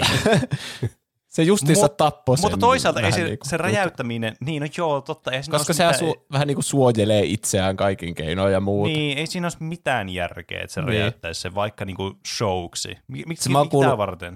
Mä oon kuullut yhden teorian, että se McReady oli oikeasti vaihtanut siitä pullosta sen alkoholi tai se oikean viskin johonkin moottoriöljyyn. Ja Siis sitten joo. Se antaa sitä sille ja testaa, että huomaako se sen. Mutta mä en, Mm. tällä kertaa yritin katsoa sillä asenteella, mutta mä en löytänyt mitään vihjeitä niin kuin totakaan kohtaan. Niin. Niin jep. tuokin on semmoinen, että no se on tapahtunut jossain vaiheessa, se pitää vaan uskoa. Se on hyvä teoria sen takia. Niin. Ja myös Mut- mun mielestä se ei ole hyvä teoria, koska se McCready on itse justiin juomassa siitä, kun se Chil- Childs tulee sinne paikalle. Mm. Että se on justiin laittamassa huulille sitä ja hörppäämässä. Silloin kun se on se- niinku itekseen niin. vielä. Ja sitten se Niin. Childs tulee ja se, oho, kato, täällä oli joku toinenkin hengissä vielä. Sitten Niin. yksi teoria, minkä mä kuulin, oli, että, että McReady tajuaa sillä hetkellä, että se saa sitä DNAta niistä sille, että se juo samasta pullosta. Ja sitten se, sen takia se katsoo sitä epäilevästi sitä Childsia, että Aa, nyt se otti mun DNAta ihan selvästi. Mm. Mutta mä en tiedä, jos, ne on, jos toinen niistä on se, niin eikö se olisi vaan helpompi niin kuin vaan hyökätä sen toisen kimppuun tai silleen, että mitä järkeä Niin. siinä vaiheessa edes on esittää oikeastaan. Niin, se, se on ihan totta. Ja sitten varsinkin, kun aikaisemminhan tässä on ollut se, että ne rikkoo ne vaatteet, kun se luo sen vittu assimilointikopion tai jotain. Tai, että se vetää sen niinku semmoisen kunnon body horror episodin ja sitten siitä tulee se kopio siitä. Niin tällä on kans sillä Childsilla oli myös korvakoru siinä lopussa, se näkyy sillä siinä. Niin ehkä sillä alienilla voisi olla sitä. Niin ellei se jotenkin käy täsmälleen sitä samaa kehoa silleen. Mutta eihän se ole sen osa sitä kehoa, Mm. se korvakoru. En mä, tiedä, ehkä se osaisi semmoisenkin laittaa päälle, jos se laittaa vaatteet päälle jotenkin. No, jotenkin tuntuu todella kaukaa haetulta. Ja sitten vielä kaiken lisäksi, että sillä ei ollut aikaa tehdä semmoista, jos ajatellaan, että se voisi olla semmoinen hidas, tiedätkö, että se niin kuin valtaa niin kuin joku virus sen kehoon. Että Mm. mm. sitäkään ei olisi ehtinyt tapahtua tässä ajassa, kun tämä tapahtuu jonkun tunnin sisällä tämä koko loppukohtaus. Niin. Se, siitä kaikki on t- aivan innoissaan aina, kun se antaa sille sitä juomaa, se McCready. Ja sitten kun se juo, niin sille McCreadylle tulee semmoinen hymy, niin kuin se tajuaisi jotakin. Niin kaikki Mm. on siitä tietenkin YouTubessa yrittänyt keksiä. No niin, nyt se tiesi tuosta, kun meillä on tämmöinen sääntö, että ei saa jakaa ruokaa ja juomaa. Ja kun se ei, tuo Childs ei nyt tiennyt tätä, niin se on selvästi tuo juttu. Niin. Mutta sitten, että mitä sitten tapahtuu? Jos toinen niistä on juttu, niin kyllähän niiden kannattaisi yrittää viimeisenä ihmisenä kaikin keinoin tappaa se toinen. Tai jotenkin polttaa. Tai... Kun nythän ne jää siihen vähän niin kuin jäätymään kuoliaksi, mikä on juuri se, Niin. mitä se juttu halusi. Niin, kyllä. Niin. Hmm, ehkä, en tiedä. Sano, sanottiinko siinä siis tuo, että ne ei jaa enää ruokia ja juomia Se kesken? sanottiin jossakin vaiheessa tämä elokuva. Se oli jossain siellä omissa- alummassa.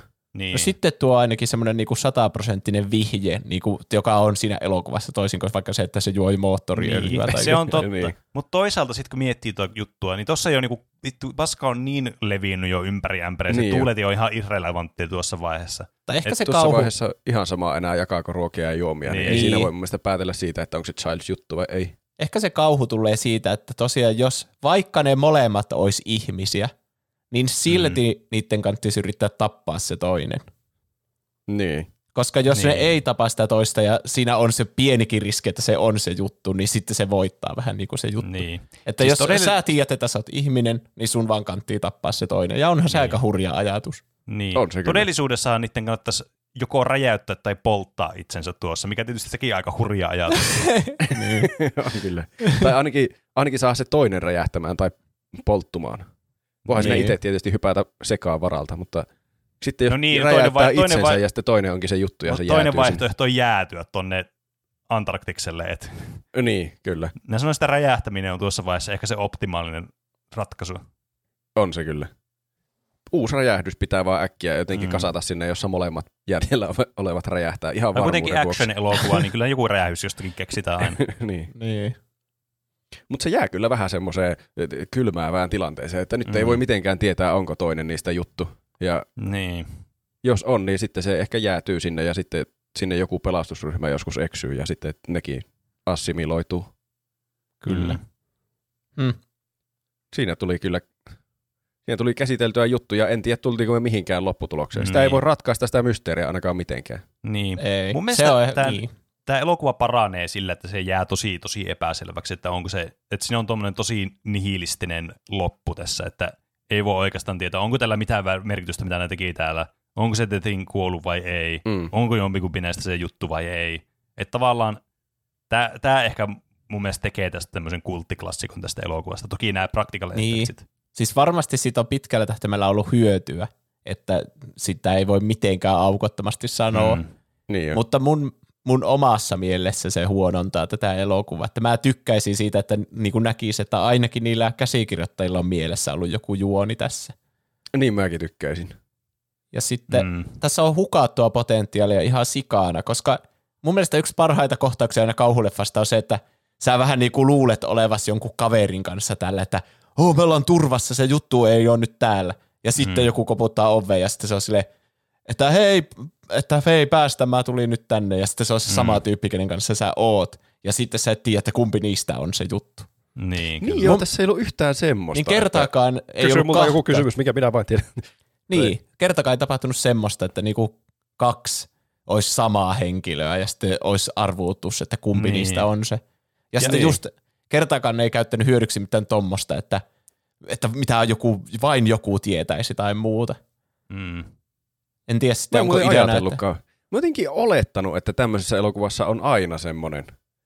Niin, Koska se ei kaikissa mahdollisissa, missä vaikka parodioidaan tämmöistä elokuvaa, missä joku osaa muuttua miksi tahansa, tai on mm. joku niinkö, tavallaan vale-versio, doppelganger, paha niin. versio, niin sitten aina tulee semmoinen ihme stalemate-kohta, että jonkun pitää päättää, kumpi niistä on se oikea. Mutta niin. tässä ei ollut semmoista kohtaa ollenkaan, totta. Mä rupesin miettimään, että onko se idea siinä, että se jotenkin osaa kopioida niiden aivotkin niin hyvin, että se, niin kuin, niin, sillä olisi mukaan jotenkin niiden muistot tai jotain semmoista. Niin. Mutta mun Ehkä. mielestä se, olisi, se on liian OP sitten, että niin. sitten tästä koko elokuvasta katoaa järkeä, että se ihan täydellisesti osaa. Joo, niin. se tuntuu jotenkin se epäuskottavalta niin. Niin. Ja missä, missä sitten menisi se raja, että jos se kopioi itsensä aivan täydellisesti joksikin niistä hahmoista, niin sittenhän mm. se olisi se hahmo, eikä sillä ole enää sen jutun agendaa olla. niin, totta, se alkaa niin. elämään vain ihmisenä. niin. Joo, mä tykkään enemmän sitä ajatuksesta, kun se tuli vaikka koirana sinne, niin se joutuu vähän niin kuin tarkkailemaan niitä, että miten nämä käyttäytyy niin, sitten vähän niin kuin tulevaisuutta varten. Hmm. E, niin. Kaikki YouTube-esse-ihmiset ja varmaan me osittain myös missataan koko pointti tästä elokuvasta, kun me yritetään miettiä päämme puhki, kuka oli missä vaiheessa juttu, kun se ei ole ollenkaan tarkoitus tässä elokuvassa. Pitää niin. vaan pelätä, että kuka tahansa voi olla juttu, eikä me päästä pois täältä Antarktikselta. Mm. Se on hyytävää myös omalla tapaansa. Kyllä. On kyllä. Ja kiitos. Palataan asiaan sitten ensi viikon paikkauksessa. Kiitos, hei. No, miten meni? Jälleen kaksi laatuyksilöä. Päivän viimeinen potilas saapuu minä hetkenä hyvänsä. Kun saamme hänen hampaansa, kiintiö täyttyy juuri ajallaan. Aivan kuten suunnittelimme. Juuri näin. Sisään. Hei vaan, Bergström, eikö? Hei, kyllä vain, terve. Eli tänään meillä oli varattuna viisauden hampaiden poisto. No joo, niin se oli tarkoitus, mutta tota... Tämä on aivan rutiinitoimenpide meillä täällä hammaslääkärillä. Ei tarvitse yhtään jännittää. Kuule, kun tuota... Minä olen ymmärtänyt, että tämä sattuu aika tavalla. Ei se satu yhtään. Saat puudutuksenkin, kun istuppas. Mutta kun nämä ei ole oikein vaivanneet mitenkään, että onko se varmasti tarpeellista? Viisauden hampaat kuuluu poistaa mieluummin ennemmin kuin myöhemmin, tiedätkös? Ei. Miten niin ei? Et sinä voi tässä vaiheessa enää kieltäytyä. Nyt tuolille siitä. Ei. Ei poisteta hampaita. En halua, eikä ne edes vaivaa minua. Kuulepas nyt. Viisauden hampaiden poistaminen on tärkeää. Se on teidän terveyden kannalta elintärkeää. Viisauden hampaiden tulee... Kiitos, mutta ei. Ei, ei, ei, ei. Mut, mutta sinun ähm, viisauden hampaissasi on täynnä reikiä. Ne tulee poistaa. Ei varmasti ole. Edellinen hammaslääkäri sanoi, että esimerkillisesti on harjattu hampaat. Voi nyt helvetti sentän. Mikä naivi, pieni poika. Et ymmärrättekö merkitystä? Mihin hullujien huoneelle minä eksyin? Tämä jää nyt... Tä- Hei, päästä irti! Hyvä on sitten. Minulla ei taida olla muita vaihtoehtoja kuin kertoa sinulle totuus.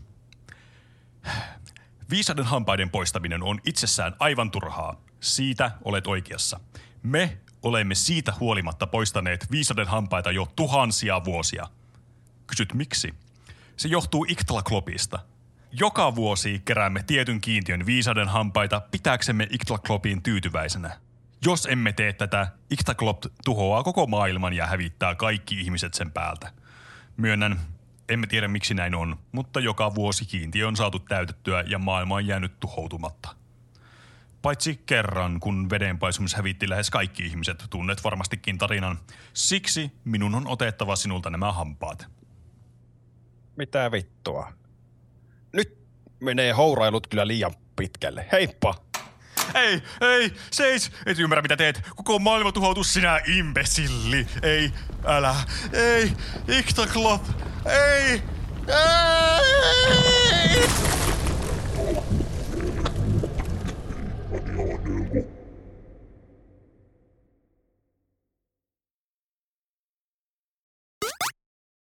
Hei taas!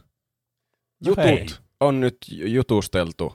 Juttu on jututettu perinpohjaisesti. Tämän hetkinen juttu ei liity juttuun, vaan nyt Juusolla on juttua. Ei tiedetä mitä juttua. No minäpä kerron teille sitten, koska minä, minähän en ole Juusa, vaan minä olen Delusion Gamesin sinematiikka-osaston Yes. johtaja. Oi. Ja kuten muistatte viikko sitten, niin viikko sittenhän minä annoin teille tehtävän, Mhm, kyllä. että teidän pitää kehittää kymmenen kauhuelokuvaideaa Niin. Mhm. tätä, tätä haastattelua varten. Mä oon todella tyytyväinen ollut teidän niin tuohon D-sievien kellarikerroksen luoteispäädyn siivoustiimin palavereihin, jossa te olette kehittänyt vaikka minkälaisia elokuvia. Ja nyt oli teidän niinku tilaisuus nousta sieltä siivoustiimistä aivan tänne sinematiikka-osastolle. Ai vitsi. Ja että. juuri tässä Halloweenin kynnyksellä sitten toivoin, että te keksisitte minulle kymmenen kauhuelokuvaa ideaa. Että saadaan ne nopeasti tuonne Halloween markkinoille, sinne elokuvateattereihin Five Nights at Freddysin ja muiden Savien ja muiden kanssa, mitä siellä tällä hetkellä on. Mm. Meillä oli sen takia tiukka aikataulu, että ne kerkeää Halloweeniksi elokuvateatteriin. Niin. Mä antoin teille kokonaisen viikon aikaa keksiä näitä ehdotuksia näistä elokuvista. Mutta mä ehkä en huomioinut tarpeeksi sitä, että tässä oli syyslomaviikko, tämä Oulu syyslomaviikko, ja te olette ollut Välimeren risteilyllä ryyppäämässä koko viikon, niin ettekä ole muistanut ollenkaan, ettekä tähänkään asti, että mitkä nämä kymmenen elokuvaa, mitkä teidän piti keksiä Niin. on. Niin se, joo. Jos ihmettelitte, miksi Roopen ääni vähän kuulostaa käheältä, Niin. niin, tämä johtuu tästä Välimeren risteilystä. Mä oon saanut niin. jonkun kummallisen pöpön sieltä Välimeren risteilyltä. Mikä kyllä siis, mä vähän pelkäsin, että me joudutaan keksimään jotakin. Ja tässä kuumehoure aivosumussa se voi olla aika mielenkiintoista toimintaa. Se, mä veikkaan, että se vaan enhänssää tätä kokemusta. Ehkä. Ja siis itse asiassa te siinä ryyppäämisessä sitten unohditte kokonaan, että teidän piti keksiä nämä, ja olette tullut tänne aivan hoomoilasena tänne niin sinematiikka-osaston tänne isoimpaan palaverihuoneeseen, missä mä oon siellä mahtavan jättipöydän takana siellä. Mm, kyllä. On kyllä jättimäinen pöytä. Tämä on kyllä hieno huone.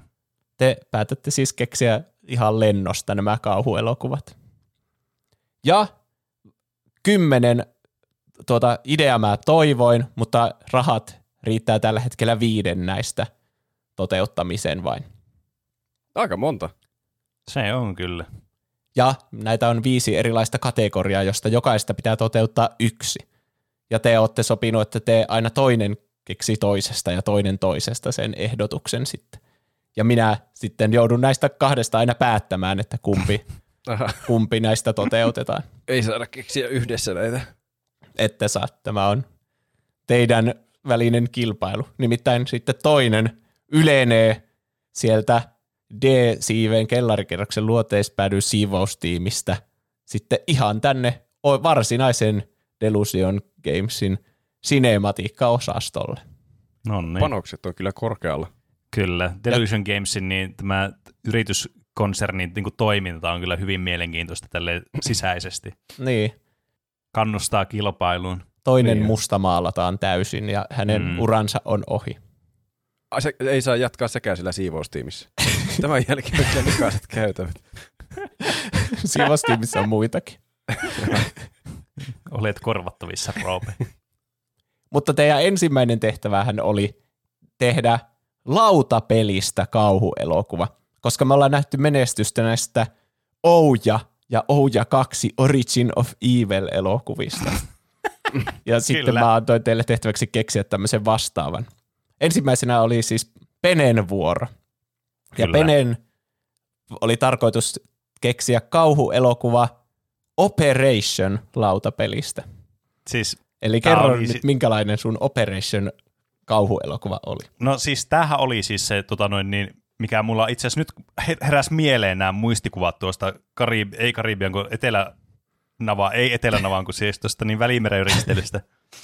Että niin tosiaan, mähän mietin tätä, koska siis mä en voi sietää Operation-peliä. Mua pelotti hirveästi ne jumpscareit, mitä siinä tuli siinä pelissä jo, kun sä osuit sillä kitikuulla siihen, siihen väärään kohtaan, kun sinne bang!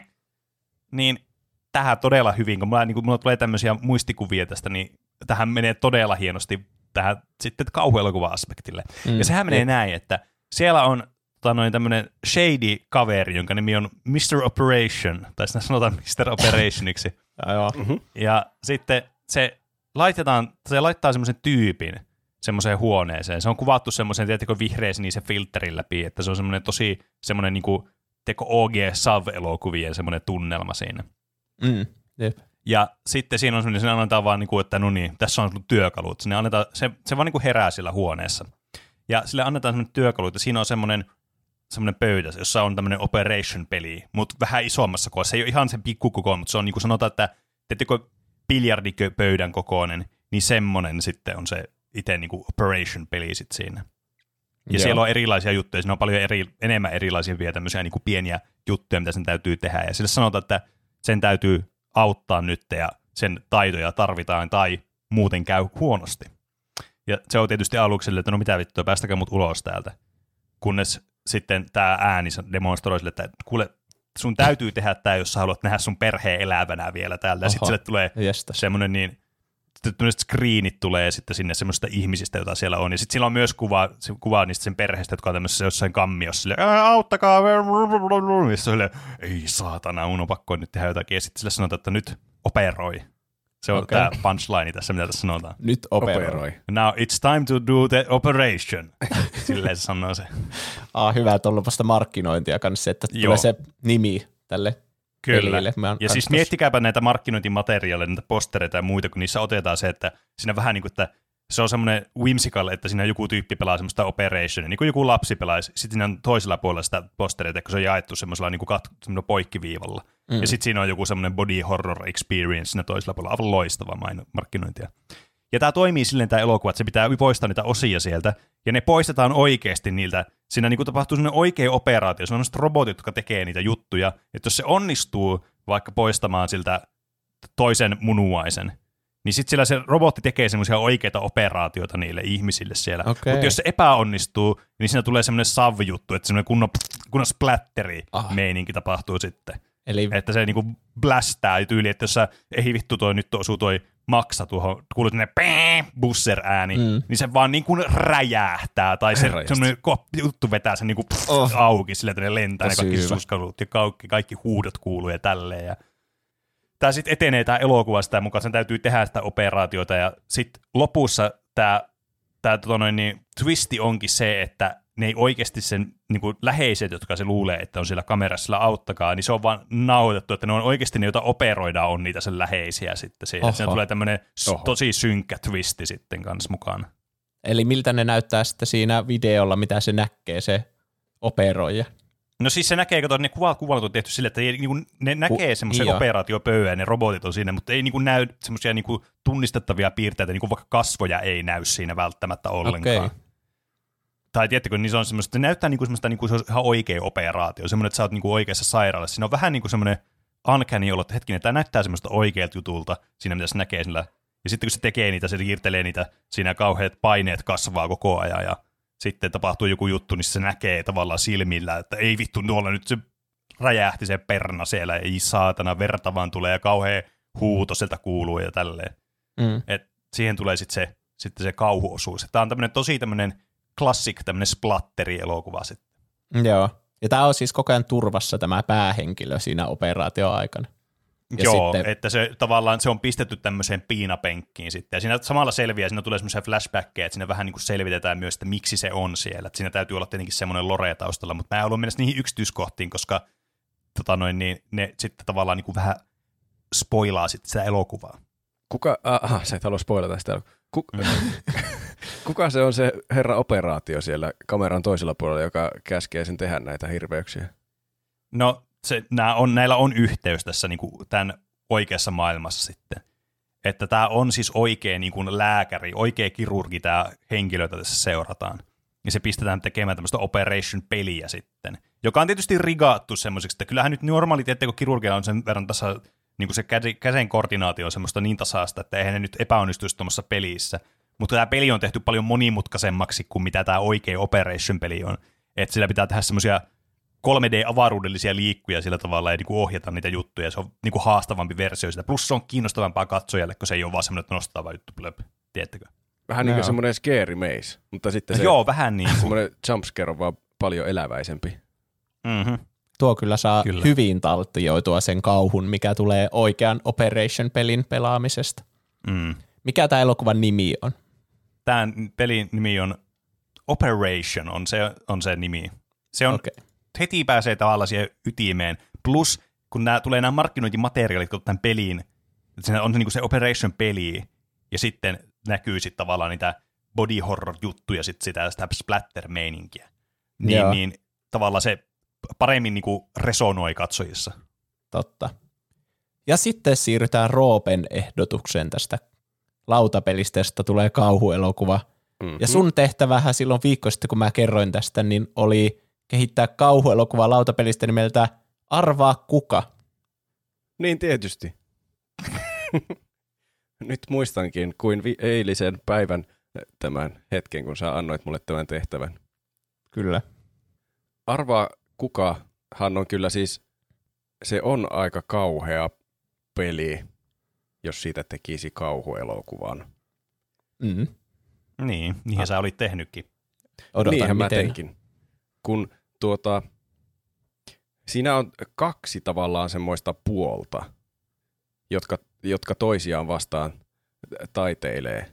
Yrittää löytää sen, sen tietyn henkilön sieltä. Ja tämä on tommonen, mä en halua peesata peneä, että mulla on samanlainen idea. Ja onneksi se ei ole mahdollista, koska mä oon kirjoittanut tämän silloin viikko sitten siellä risteilyllä Mm. Jep. niin kuin tiedätte. Mutta tässä on tuommoinen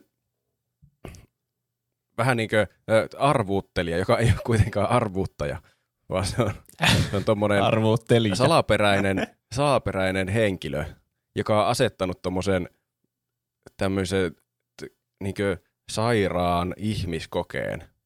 Siinä on mm. kaksi semmoista, kaksi ihmisjoukkoa, jotka on näennäisesti ihan normaalia ihmisiä.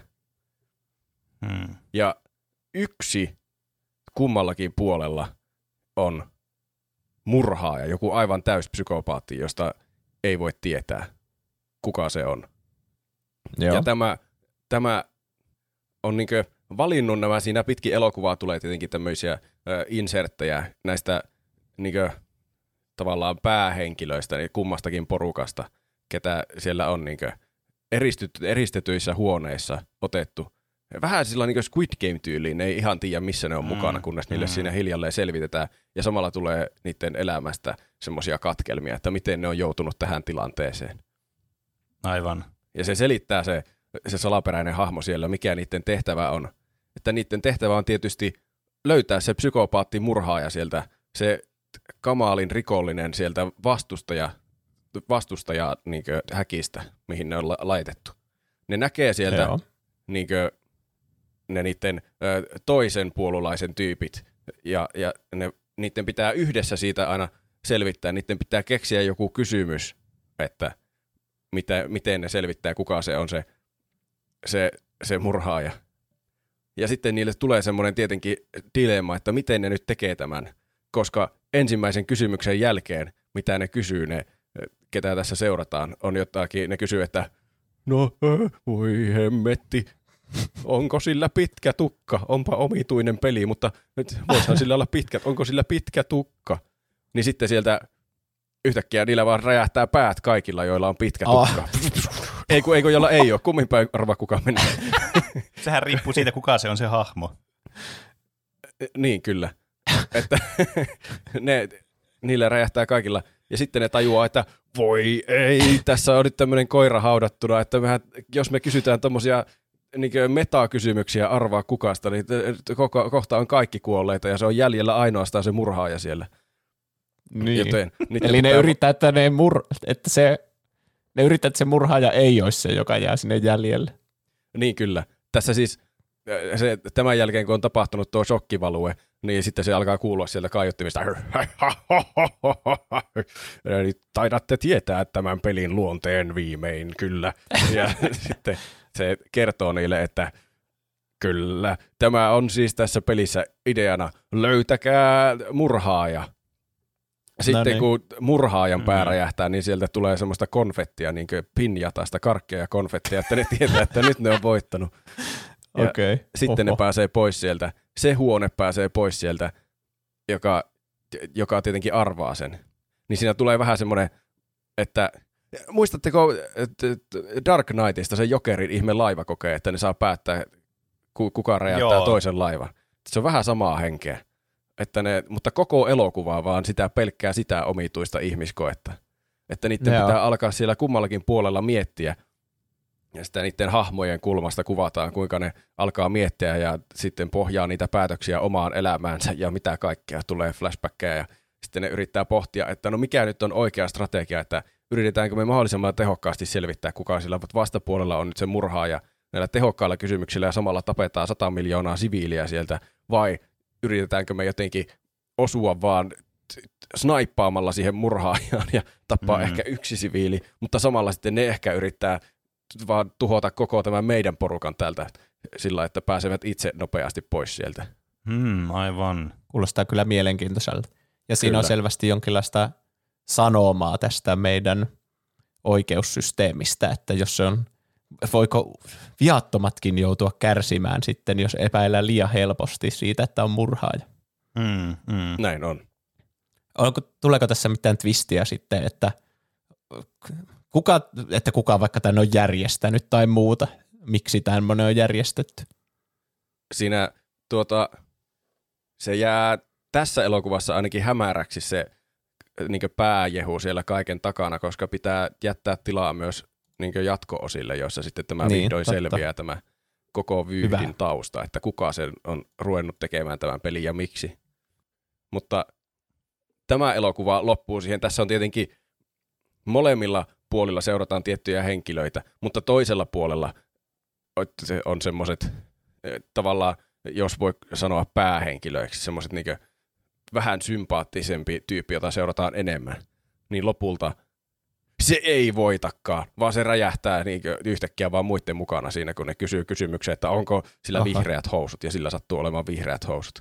Niin sitten Aika sieltä traagista. se onkin twisti, että sieltä toiselta puolelta ne tavallaan voittaa tämän pelin, jos sitä voittamiseksi voi kysyä, että se huomaa yksi siellä toisella puolella jotenkin tajuaa jotain kautta, että ei helvetti, tuo henkilö murhasi mun äidin. Mä en tätä kohtaa miettinyt vielä täysin loppuun asti, mutta se, okay. se jostain päättelee, että tuon täytyy olla se murhaaja ja se kysyy hyvin tarkan kysymyksen lopulta, sitten kun on jo tosi paljon ihmisiä kuollut sieltä.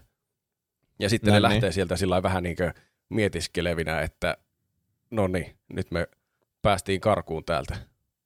Ja samalla tajuavat, että tuosta ei ollut mitään hyötyä, että me tehtiin tuommoinen sniper-isku kysymys, että ku, onko tuo juuri se, juuri se murhaaja, vaikka se olikin se ja ne voitti, koska ne muut siellä huoneessa kuoli silti, koska ne ei voittanut tätä peliä. Mutta ne sai mm. mukaan vähän niin kevennettyä omaa tuntoa sillä, että ne ei ollut se, se liipaisimen vetäjä, joka tuhosi ne siviilit, vaan tämä pelien järjestäjä. Hmm. Aikamoista kauhua kyllä siinäkin. Kyllä. Päättää muiden ihmisten hengistä. Mikä tämä elokuvan nimi on? Tämän elokuvan nimi on Arvaa kuka. Se on nyt aika itsestään okay. selvä. No niin. Eli Penen Operation ja Arvaa kuka. Ja näistä rahoitus menee Operationille. Ah, ai Tämä oli paljon, paljon niin perusteellisemmin mietitty kyllä tuossa viikon aikana tämä, tämä elokuvan just kaikkea, että mitä käänteitä siinä voikaan tulla ja jotenkin mua alkoi hyytämään se, että sä pelaat sitä peliä ja sitten samaan aikaan niin joku joutuu oikeasti kärsimään, niin se saa sen kauhun taltioitua tosi hyvin tästä itse pelistä. Hmm. Roopella jäi no. vähän epäselväksi ehkä nuo säännöt, että miten se vastaa sitä arvaa kuka peliä oikeasti. Mun täytyy sanoa, että niin kuin vastapuolen tota, niin, henkilö, että mä olin myös hyvin kiehtoutunut tästä Roopen luomasta ideasta, että miten tämä toimii ja minkälaisen niin kuin, psykologisen pelin tämä tekee, tämä arva kuka tässä kauhuteemassa. Voi kiitos. Mutta siirrytään sitten seuraavaan kategoriaan, kun teidän piti keksiä myös tälle Halloweenille kauhuelokuva jostain satuhahmosta tälle niinku Winnie the Pooh Blood and Honey henkisesti, kun se on menestynyt niin hyvin mm. nyt, niin kuin tiedätte, niin Kyllä. Niin, tietysti. Te saitte molemmat omaa satuhahmoa, josta teidän piti kehittää kauhuelokuva, ja tällä kertaa Roope saa kertoa ensimmäisenä sen idean kauhuelokuvalle, joka kertoo hammaskeijusta. Aivan. Hammaskeijusta. Mä lähdin sillä ajatuksella, että sehän on niinkö lähtökohtaisesti semmoinen hyvin veikeä ja hyvän tahtoinen hahmo. Jo, jo, joskin erittäin salaperäinen kukaan ei oikeastaan tiedä, miltä se hammaskeiju näyttää.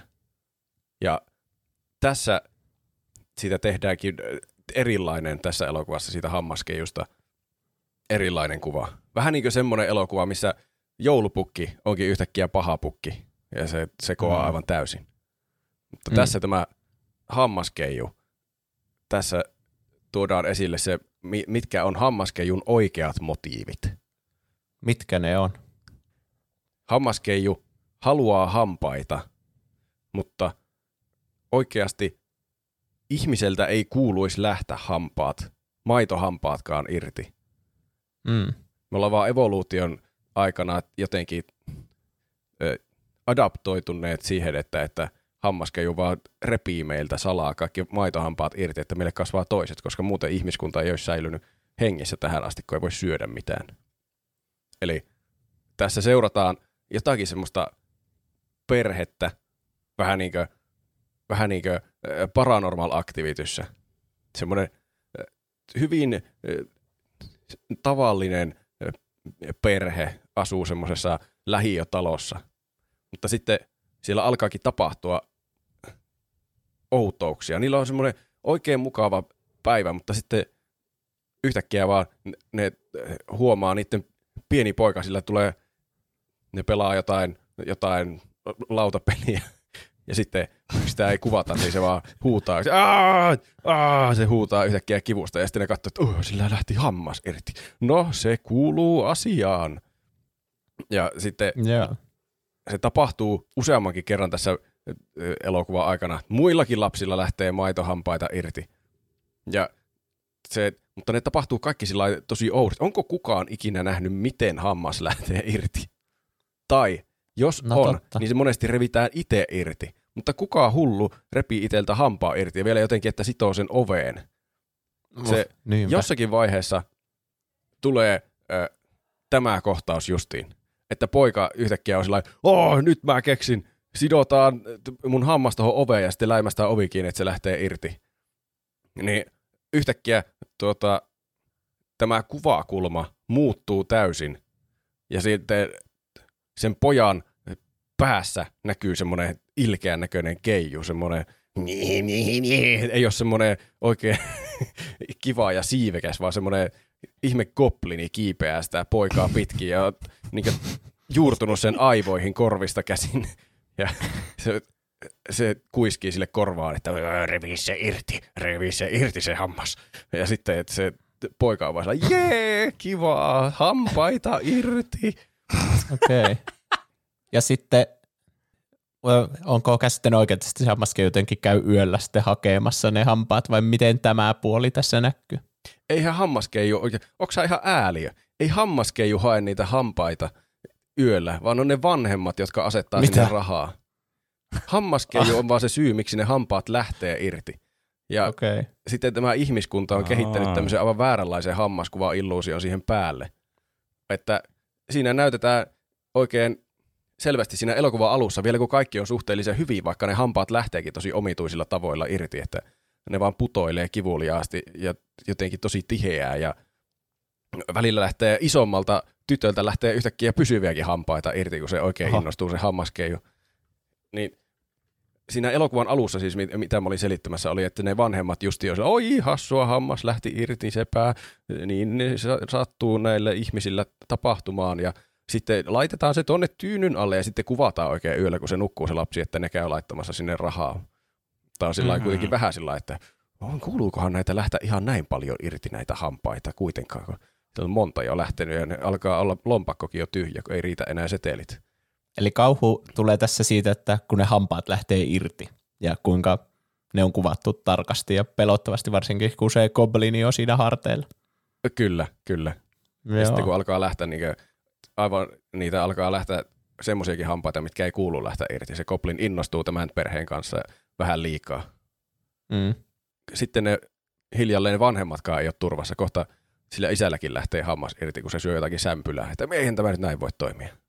Okei. Okay. Siinä on tikittävä kello, kun kaikki hampaat lähtee kaikilta jäseniltä. Se on semmoinen klassinen painajainen, että hampaat mm. lähtee irti. Niin tässä ne Mm, hiljalleen totta. lähtee koko perheeltä ilti- irti. Mikä tämä elokuvan nimi on? Öö, tämän nimi on, tämän nimi on, tämän nimi on Hammas Keijo. Hammaskeiju. Vitsit, Mit- miksi mä en itse keksinyt tuota nimeä? Mm. Se oli koko ajan kielen päällä, mutta sieltä se tuli. Niin. No Peneillä oli sitten toinen näistä satuhahmo kauhuelokuva-ideoista ja Kyllä. sun, sä halusit keksiä Petteri Punakuonosta kauhuelokuvan. Kyllä, aivan absoluuttinen bangeri tulossa täältä. Oletteko miettinyt, että Petteri Punakuono, siellä on punainen nenä. Oletteko te miettinyt, miksi se on punainen se nenä? Se tuo En. valoa Se johtu- pimeyteen. Se johtuu siitä, että se on oikeasti semmoinen, niin okei, no mä en halua mennä tähän spoileriin vielä, koska se on paljon hienompi selittää tälleen, niin kuin tämä tarina teille auki, niin se ymmärrätte paremmin tämän. Eli tämä kertoo parista semmoisesta kaveruksesta, jotka siis lähtee tota noin metsälle tonne Lappiin. Tämä perustuu tämmöisiin suomalaisiin maisemiin sitten. Ja tämä siis tapahtuu talviaikaan tämä. Ja ne lähtee sinne mehtälle vaan, koska siellä on jotain, joku syy niillä on, miksi ne lähtee sinne, mutta ne haluaa niin kuin mennä viettämään keskenään, niitä on kolme kaveria siinä, lähtee viettää aikaa. Ja niillä on sitten mökki siellä, semmoisessa keskellä niin kuin jotain inaaria tai jotain semmoista, ei nyt keskellä inaaria, mutta siellä inaarin lähestössä, jossain tuolla tosi kaukana, että siellä on tosi vähän niin kuin elämää sitten. Joo. Ja siellä ne menee, ja tämä niin menee aika normaalisti. Vähän tämmöinen tietenkin kriipitunnelma, että koko kaamos on ja on pimeetä ja tälleen, ja siinä tulee vähän semmoisia kuumottavia tunnelmia välillä, varsinkin kun tässä, sit kun ne saa jonkun tota noin, niin sieltä itselleen jonkun linnun tai jäniiksen tai hirven tai jonkun tämmöisen karhun, niin tä- tämmöisiä niin kuin sieltä te- te- te- joutuu teurastaa se, ja siellä on semmoista teuraskuvakulmaa kanssa, joka on tietysti aika tämmöistä, niin kuin, se on sitä semmoista niin kuin huijauskauhua, tiedättekö, että luodaan semmoista kauhukuvaa siinä, että okei, tämä on tämmöistä pelottavia, uu, tällä niin teurastetaan jotain, mutta se ei ole tavallaan niin kuin kauhua, että se on vaan niin kuin, luodaan sitä kuvitusta siinä. Että tämä kauhu tulee tästä myöhemmin sitten vasta. Ja sitten alkaa kuulumaan öisin vähän outoja ääniä sitten sieltä. Ja alkaa miettiä, että mitä helvettiä. Semmoisia ääniä kuuluu jostain metsiköstä. Pimeää kun on ja se on kuumottavaa. Ja sitten ne eräänä aamuna herää ja katsoo, että ei vittu tuossa meidän teurasvajan vieressä, niin tähän on ihan, siis me niin kuin esitty nylkeen näitä kunnolla näitä, tämä on ihan vittu niin kuin murhapaikka tämä. Ne menee katsoa, että mitä vittu täällä on syöty kaikki näin. Ne on silleen, okei, mitä helvettiä, että täällä on jotain jälkiäkin, ja sitten ne lähtee vähän etsimään sitä. Ne ei löydä mitään vielä tässä, mutta nämä jatkuu nämä äänet. Ja sitten eräänä sitten yönä kun, tai iltana, kun ne lähtee metsälle ja ne on vähän pidempää siellä, ne kuulee taas näitä ääniä. Ja sitten tämä tapahtuu tämä hetki, kun ne näkee semmoisen niin aivan semmoisen todella groteskin semmoisen olion. Semmoisen, tiedättekö, niin kuin suola, suoraan jostain Bloodbornesta tulee semmoinen, semmoinen poron näköinen otuus sieltä. Sillä on aivan niin kuin veressä paikat ja sillä niin kuin roikkuu kaikkia suolenpätkiä ja muita se, sen näistä niin, niin, sarvista ja muuta. Ja tota noin, niin sitten ne näkee, että ei vitsi, sillä on aivan punainen kuono sen takia, koska se aina syö kaikkea niin kuin lihaa silleen ihan hulluna, että siellä niin kuin on vaan veressä okay. sen koko naama. Ja siitä tulee tavallaan se Petteri Punakuono niin sanotusti sitten tähän. Ja ne alkaa sitten tavallaan, sitten tässä on, tässä on semmoista side storya ollut myös, että nämä on niin kuin, vähän niin kuin ennen joulua siellä, että siinä on niin kuin joulufiilistä on mukana tässä elokuvassa mm. sitten. Niin sitten tavallaan tämä niin kuin sit yhdistyy siihen Petteri Punakuonon juttuun, sitten tavallaan tämä kauhuelementti, että tulee tämä Bloodborne-mainen otuus sitten, joka tietysti syö yhden näistä elävältä, näistä tyypeistä, jotka on näistä kaveruksista, kun ne yrittää selviytyä tälleen, ne ei saa sitä hengiltä. Ja sitten ne alkaa, ne kaksi alkaa miettimään sitten, että ei vittu, mitä me keksitään tänne, että miten me päästään tästä pois tästä tilanteesta, tästä Petterin punakuono niin kuin, suuresta kiusasta, mitä se on aiheuttanut meille, jos sitä voi näin mm. lievällä termillä sanoa. Ja sitten lopulta ne luo semmoisen suunnitelman, että ne yrittää niin kuin, ne yrittää saada sinne niitä teurasvaja, siellä on semmoinen iso sirkkeli, mitä ne käyttää, että ne leikkaa niitä ruumiita. Ne yrittää saada sen sinne, että ne yrittää houkutella tämmöisillä erinäisillä niin kuin, kappaleilla ynnä muilla tämmöisillä. Ja ne joutuu jopa turvautumaan siihen, että ne hakee sen niiden kuolleen kaverin ruumi, joka on semmoinen aivan, tiettekö, yltäpäältä niin kuin semmoinen, niin kuin, kun on semmoinen kauhu näyttämö, että se on niin kuin, tapahtunut, vaan läjää enää semmoista niin kuin viseraa ja muuta tämmöistä materiaalia. Että ne joutuu käyttämään sitäkin tavallaan syöttinä, että ne asettaa sinne niiden teurasvajaa sitten sen, ja sitten ne yrittää yottaa siihen yhä, sitten ne kuulee, että se tulee, ja ne kuulee ja kuulee, että se tulee. Sitten se lopulta saapuu sinne, tulee semmoinen kunnon action-kohtaus. Yksi näistä joutuu tietysti itse tähän omaa ansaan, eli tämä sirkkeli vetää se, se aivan tuusan nuuskaksi se yhden näistä. Mutta sehän toimii vielä parempana houkuttimena sitten Petteri Punakuorelle. Ja tämä viimeinen selviytyjä sitten, joka on Jarkko, niin, niin Jarkko. sitten se saa lopulta sen Petteri Punakuorelle silleen, että se on siinä sirkkeli kohdilla, ja se on silleen, että nyt vittu hyvää joulua sulle ja saatana, ja sitten se läsäyttää sen päälle, ja se Ai vaan niin kuin, menee aivan täysin niin kuin, tuhannen pillun päreiksi se sitten niin kuin, naamaan meten. Se sirkkeli niin kuin, se katkaisee sen naaman niin kuin, sille, että se tulee sieltä nenään puolelta sille, että se niin kuin, leviää oikein niin kuin, kahteen eri suuntaan, ja se on semmoinen niin kuin, täysin silputtu sitten sen jälkeen. Ja sitten se selviää hyvä. tästä. Kyllä.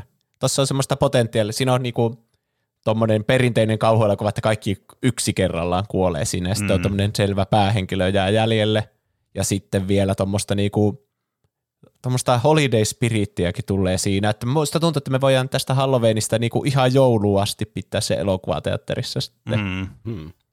jos, se, jos se tästä nyt saa vihreää valoa. Mikä tämä elokuvan nimi on? Sen nimi on vaan Red.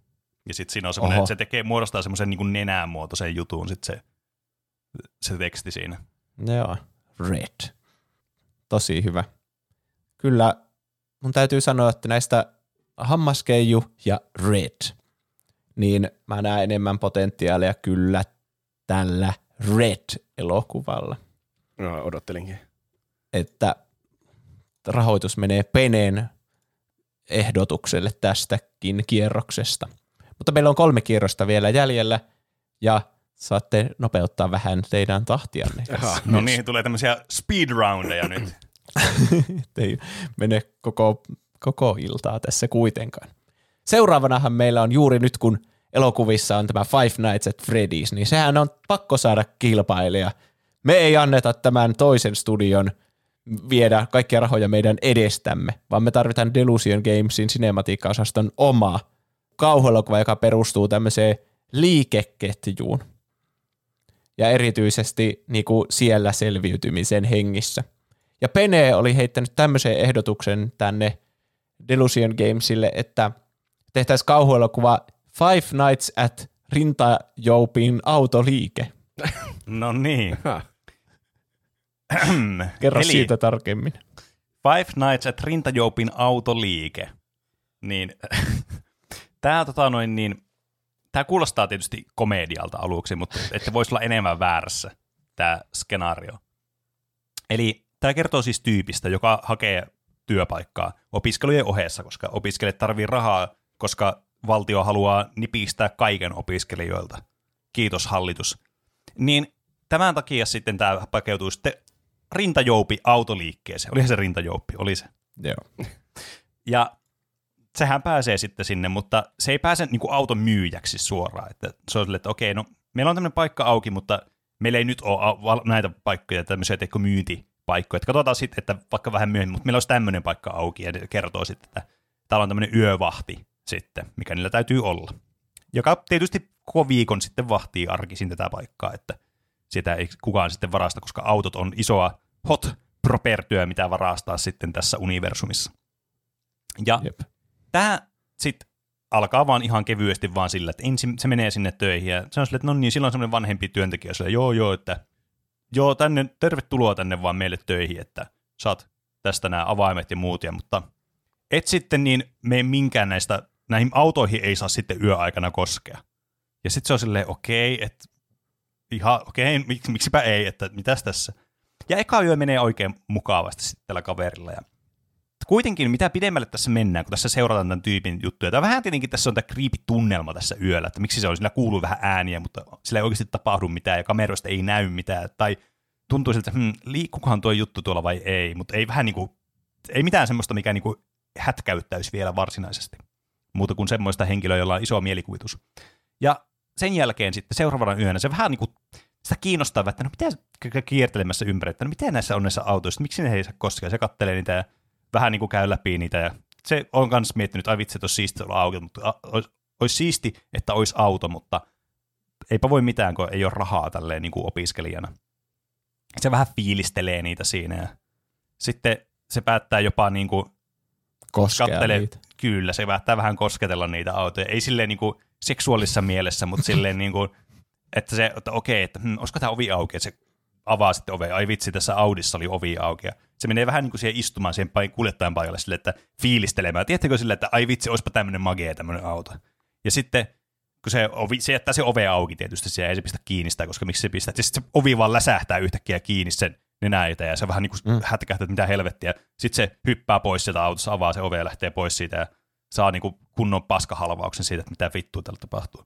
Ja sitten sen jälkeen seuraavina öinä sitten alkaa tapahtua, että nämä autot täällä sisällä, niin selvästi niissä on joku kummitus tai joku muu, kun nämä tekee omia tepposiaan täällä keskellä yötä. Että nämä saattaa välillä joihinkin saattaa tulla valot päälle yhtäkkiä, kuulua sellainen vuh, vuh, yhtäkkiä, Oho. kun se kävelee siellä. Ja tästä alkaa sitten tämä kauhuskenaario sitten, että nämä autot yrittää tappaa sitten tämän vartijan. Ajaako se- ne siellä myös omiaan vai? Ne yrittää, siis ne ei aja silleen niin kuin romurallityylisti, koska se olisi aivan päinvastaista, mitä niin kuin autoliike haluaisi, että tapahtuisi tällä yöaikana. Mutta nämä autot, aina kun tulee semmoinen, että se kävelee, totta kai kyllähän se pitää käydä kattelemassa paikkoja. Ei se voi istua vain yhdessä kopissa siellä, ei ole kahvia ja pelata jotakin pasianssia tai jotain. Että se välillä joutuu kävelee siellä ja sitten nämä niin kuin, yrittää silloin aina, niin kuin, tiedätkö, vaikka kaksi autoa yrittää niin kuin, pinnata sen väliin sillä, että se jäisi siihen väliin, että tiedätkö, se musertuisi siihen. Mm. Mutta tämä onnistuu välttämään näitä äkkinäisiä tilanteita. Toki tässä sitten aiheutuu tämmöistä vahinkoa, mitä sitten seuraavana päivänä, että mitä helvettiin täällä on tapahtunut, että, että tu- tulee sanomaan se tyyppinen, että ei vittu, nämä yritti tappaa nämä mun autot, ne kat- sitten tyypit sille, mitä helvettiä sä selität, ja siellä siis kaikki näennäisesti on ihan ok kuitenkin siellä paikassa. Että tässä Joo. tulee sitten, että onko mä kuvitellut kaiken vai että tässä on vähän tämmöistä psykologista puoltakin sitten. Selviääkö siinä lopulta, että miksi rintajoupin autoliike on noin kirottu? Joo, kyllä. Ja spoiler alert, tässä siis ei ole mitään yliluonnollista. Täällä on siis vaan tämmöisiä niin kuin, nämä omistajat vaan on tämmöisiä vittu täysiä psykopaatteja siis. Aa, tai psykoautoja okay. ehkä pikemminkin. Että ne aiheuttaa tavallaan tommosia, ne yrittää aina hommata uusia tommosia työntekijöitä tuonne yövahdiksi, että tavallaan ne sais omaa viihdettä sillä, että ne yrittää, tiedätkö, kun sehän on ihan paniikissa sen tyyppi, hän se nyt hoksaa nyt katsoa, että kuka vittu sillä ajalee tätä autoa, että sen, sen, se jo keskittyy ihan muihin asioihin. Ja sitten tavallaan kuvataan niitä hetkiä, että miten ne on aiheuttanut ne tilanteet ja muuta tällaista.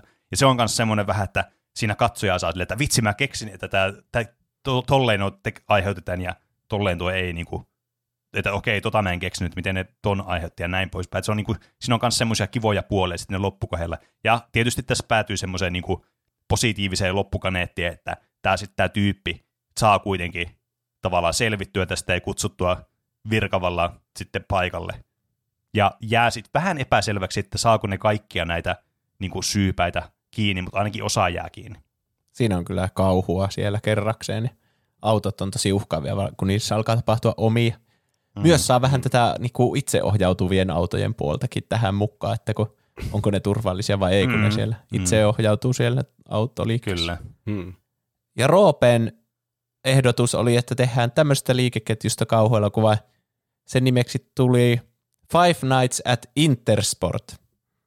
Niin, kyllä tietysti. Kerro siitä lisää. Five Nights at Intersport onkin hyytävä teos. Se nimittäin sijoittuu mihinkään muuhunkaan kuin Intersporttiin. Häh? Kyllä. Tässä on tämmöinen samanlainen nuori henkilö. Mä, mä en nyt tee sitä opiskelijaa, ettei se olisi ihan samanlainen kuin perhe. Se on vasta valmistunut työelämään ja, oikeastaan ensimmäisiä semmoisia työpaikkoja se pääsee tuommoiseen Intersporttiin ha- hakee sinne tuommoiseksi myymälää vastaavaksi. Minkälaisia positioita Intersportissa olisi olemassa? Se hakee sinne myymälää vastaavaksi. Mutta sitten yhtäkkiä tuota, kun se, saa, se käy haastatteluissa ja kaikki vaikuttaa ihan normaalilta, ne on oikein mukavan oloisia ne omistajat ja, ja työkaveritkin vaikuttaa kivoilta. Ja sitten se kirjoittaa sopimuksen ja sitten ne, joku päivä kysyy siltä, että no niin, tuota, mitä, olisiko sulla tänä yönä aikaa tulla? Ja sitten että myymällä vastaa, eihän se nyt yöaikaan tee töitä, että sitten, mm. että tuossa sopimuksessa myymällä vastaavaksi ja sinä hait, ei tämä myymällä katoa yöaikaan. Kyllä täällä jonkun pitää nämä tuotteet, tiedätkö, tehdä inventaariot sun muut. Ja se on, että mm. voi helvetti, en mä tämmöiseen kyllä halunnut, mutta ei mulla ole muitakaan, muitakaan työpaikkoja tässä vetämässä, että no katsotaan nyt yksi yö, voiko se niin kamalaa olla. Joten se, sille myös maksetaan hyvät, ja ne sanoo, että saat hyvät yölisät, kuule se tämmöisiä rahoja et ole tienannutkaan ennen. Niin se vähän sillä jopa innostuu, että no raha on tietenkin ihan kiva, että jos sitä nyt jonkun yön käy välillä töissä, niin mikä siinä. Mm-mm. Ja se menee sinne sitten yöaikaa ja ne on justiin lähössä sieltä viimeinen työkaveri. Se on tavannut siinä edellisten päivien aikana kuitenkin niitä työkavereita ja ne on vaikuttanut kaikki oikein asiallisilta ja mukavilta. Ja siellä yksi on pistämässä justiin paikkoja kiinni, kun se menee sinne tekemään yöllistä inventaariota. Ja se on sitten, ah, no niin, te, sä tulitkin tänne. Mäpä tästä lähdenkin kotiin. Ja sitten se lähtee siitä ja sitten se kuitenkin itse menee sinne sisälle tämä päähenkilö. Ja sitten katsoo, niin se on sen pyörä, tämän työntekijän, työnkaverin pyörä on vielä siinä, mutta se on itse kadonnut johonkin. Ja se lähe, miksi, sillä, miksi se pyörällä tuli töihin, mutta ei lähde pyörällä, onpa kummallista. Mm. Mm. Ja no se joo. yöllä sitten rupeaa tekemään sillä inventaariota, kiertelee paikkoja, laskee tennismailoja ja katsoo, että onko tarpeeksi siellä urheiluhousuja hyllyköissä sun muuta. Ja sitten kuuluu semmoisia ääniä, välillä kuuluu joku kolaus, oi, oi, on tämä aika pelottavaa tämä yötekeminen kuitenkin. Ja se siellä kuljeskelee. Ensimmäinen yö on aika rauhallinen, siellä kuuluu jotakin kummallisia ääniä sun muita, mutta se ei vielä niistä välitä niin paljon. Sitä ei... Minkälaisia ääniä? Tuommoisia kolahduksia, joku narina. Mm. Ja sitten... Perinteisiä vähän ääniä siinä- öi, vähän siinä ylös- keskellä yötä. liikkeessä. kuuluu niin jostakin kaikkialta ympäriltä yhtäkkiä joku semmoinen semmoinen, ja sitten tang, tang, tang, tang, tang. Semmoisia vähän niin kuin kolisevia ääniä. Niin, vähän niin kuin semmoisia, mitä voisi kuvitella, että kuuluu jostain välineistä, mitä myyään Intersportissa, niinkö? No vähän niin kuin semmoisia, mutta enemmän semmoisia niin teollisia. Aha, Vähän niin kuin joku, okei. joku hurja operaatio menossa jossain. Hmm. Okei. Okay. Mitä tässä nyt sitten paljastuu? Siinä tässä viimeisen yön lopussa, tai siellä niin vielä pimeän aikaan, se kans kääntyy yhtäkkiä kulman taakse, ja sitten siellä käytävän päässä näyttää ihan kuin menisi joku hahmo. Että ei mitään, voi saatana, mun piti olla yksin täällä. Mutta se ei sitten kuitenkaan yhytä sitä hahmoa enää missään, vaikka se yrittää hirveänä etsiä sitä. Että ei sillä näy ketään muita kuin se itse. Se on vaan kuulu ääniä.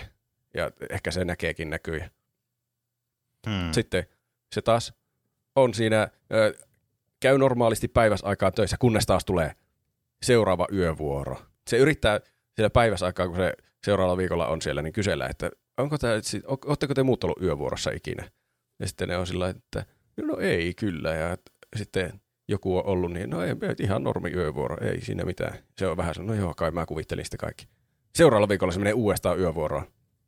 Taas kuuluu, heti alkaa kuulua outoja ääniä, kun se istahtaa siihen pöydälle tekemään Excel-laskelmia, että oh, tietokoneen valo paistaa vaan sen silmään, kaikki muu on täysin pimeää. Se ei sytytä valoja sy- jostain syystä, kun ne ei syty.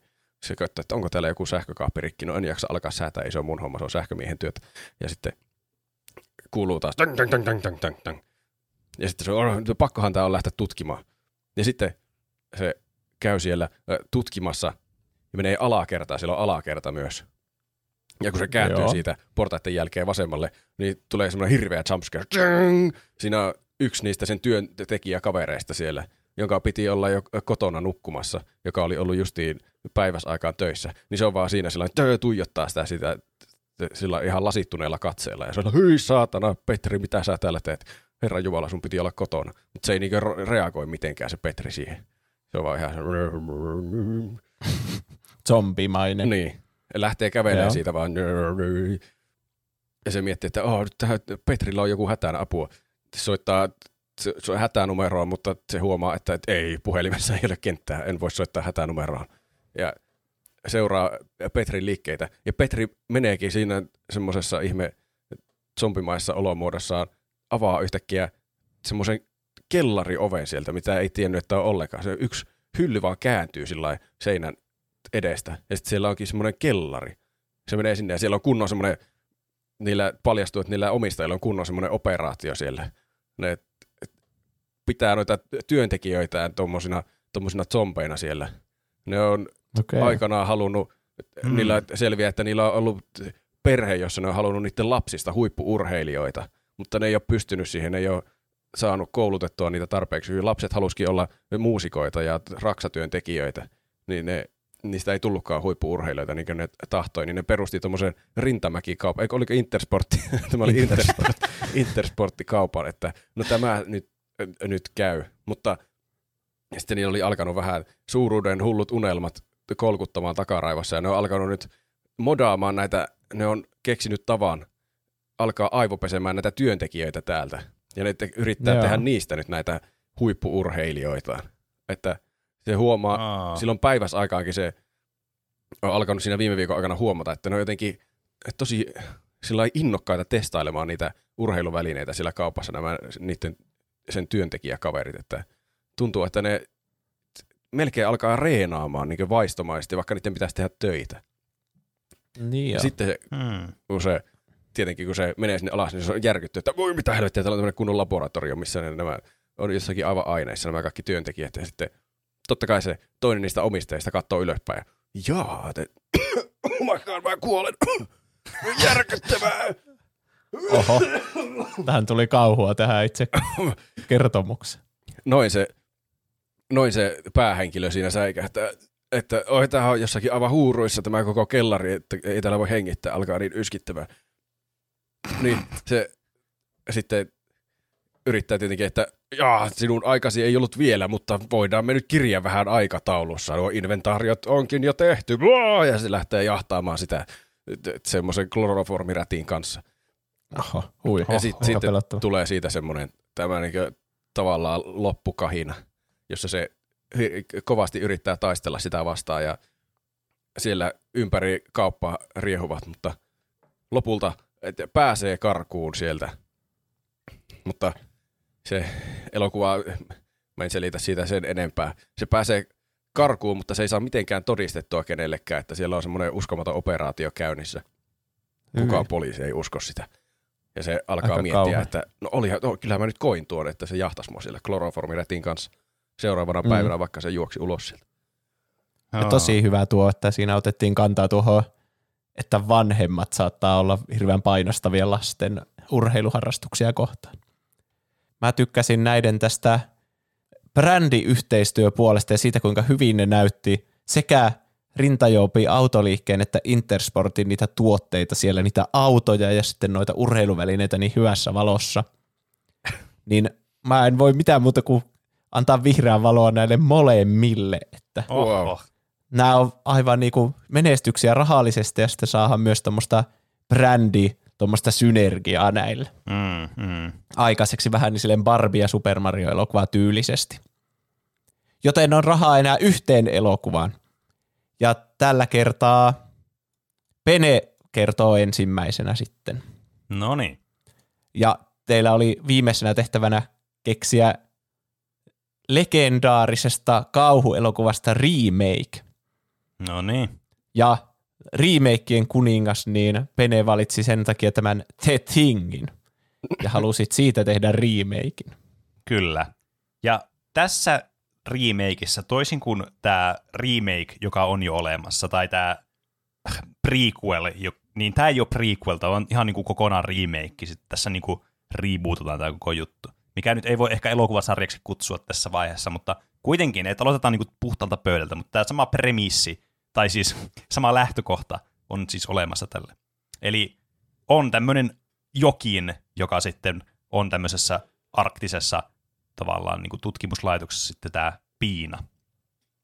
Mutta tärkeimpänä tässä niin kuin on nyt tässä The Thingissä, mikä on tämä vuoden 2023 reboot, niin tässä tämä täytyy olla, tämä on täysin vedenpitävä tämä logiikka. Tässä on vähän niin kuin, tämä on tämmöinen mysteeri, jota katsoja ratkaisee myös itse samalla. Että tässä tutustutaan tämmöisiin juuri näihin työntekijöihin, mutta tässä keskitytään enemmän, vähän niin kuin lyhy- pienempään määrän työntekijöitä. Että se ongelma tässä oli tässä alkuperäisessä, että niitä oli liian paljon. Niin tässä on niin kuin kuusi tyyppiä tässä. Eli tämä on niin kuin tälleen tosi selkeä. Ja nämä niin kuin, tässä kuvataan näiden tekemistä täällä aluksi. Että täällä on niin kuin, tiedättekö, nämä on ollut täällä jonkun puolitoista vuotta nytten.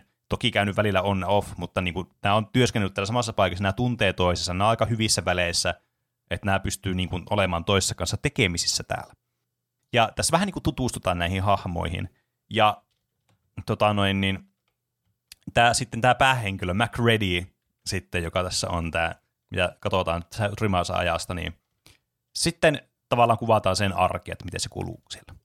No, tässähän tulee sitten tämä, tämä mysteerinen juttu, että mikä tässä on sitten se The Thing, miten se päätyy tänne. Niin näillä on tämmöinen arktinen operaatio, että ne tekee tämmöistä, tiedätkö, ilmastolämpenemistä, tämmöistä niin kuin surveytä sitten siellä, tämmöistä tutkimusta, että miten tämä vaikuttaa tähän jäätiköihin sitten. Ja ne huomaa, että nämä jäätiköt on sulanut huomattavasti enemmän kuin mitä ne on kuvitellut aikaisemmin, mitä niin kuin data olisi näyttänyt. Ja tämä sitten paljastaa läheltä näiden tätä tutkimuslaitosta lopulta tämmöiset, hetkinen, tässä nyt tän, menee tämmöinen onkalo tänne syvälle. Että hetkinen, lähtee mm. tutkimaan sitä sitten sieltä. Ja ne sitten lähtee katsoa, että mitä siellä on, ja ne huomaa, että siellä on joku tosi erikoinen rakennelma sitten siellä. Ja ne menee sitten kattoon sitä, ja ne löytää sitten sieltä tämmöisiä niin kuin erikoisia artefakteja tai jotain tämmöisiä, niin kuin, jotka näyttää vähän orgaanisilta, mutta ei kuitenkaan tarpeeksi orgaanisilta. Ja ne on sille, ei vittu, tämä on nyt, nyt on tutkimuksen arvoinen juttu. Ne ottaa muutaman sieltä sit, sinne niiden tutkimuslabraan sitten näytteille, että otetaan näytteitä ja muuta tämmöistä.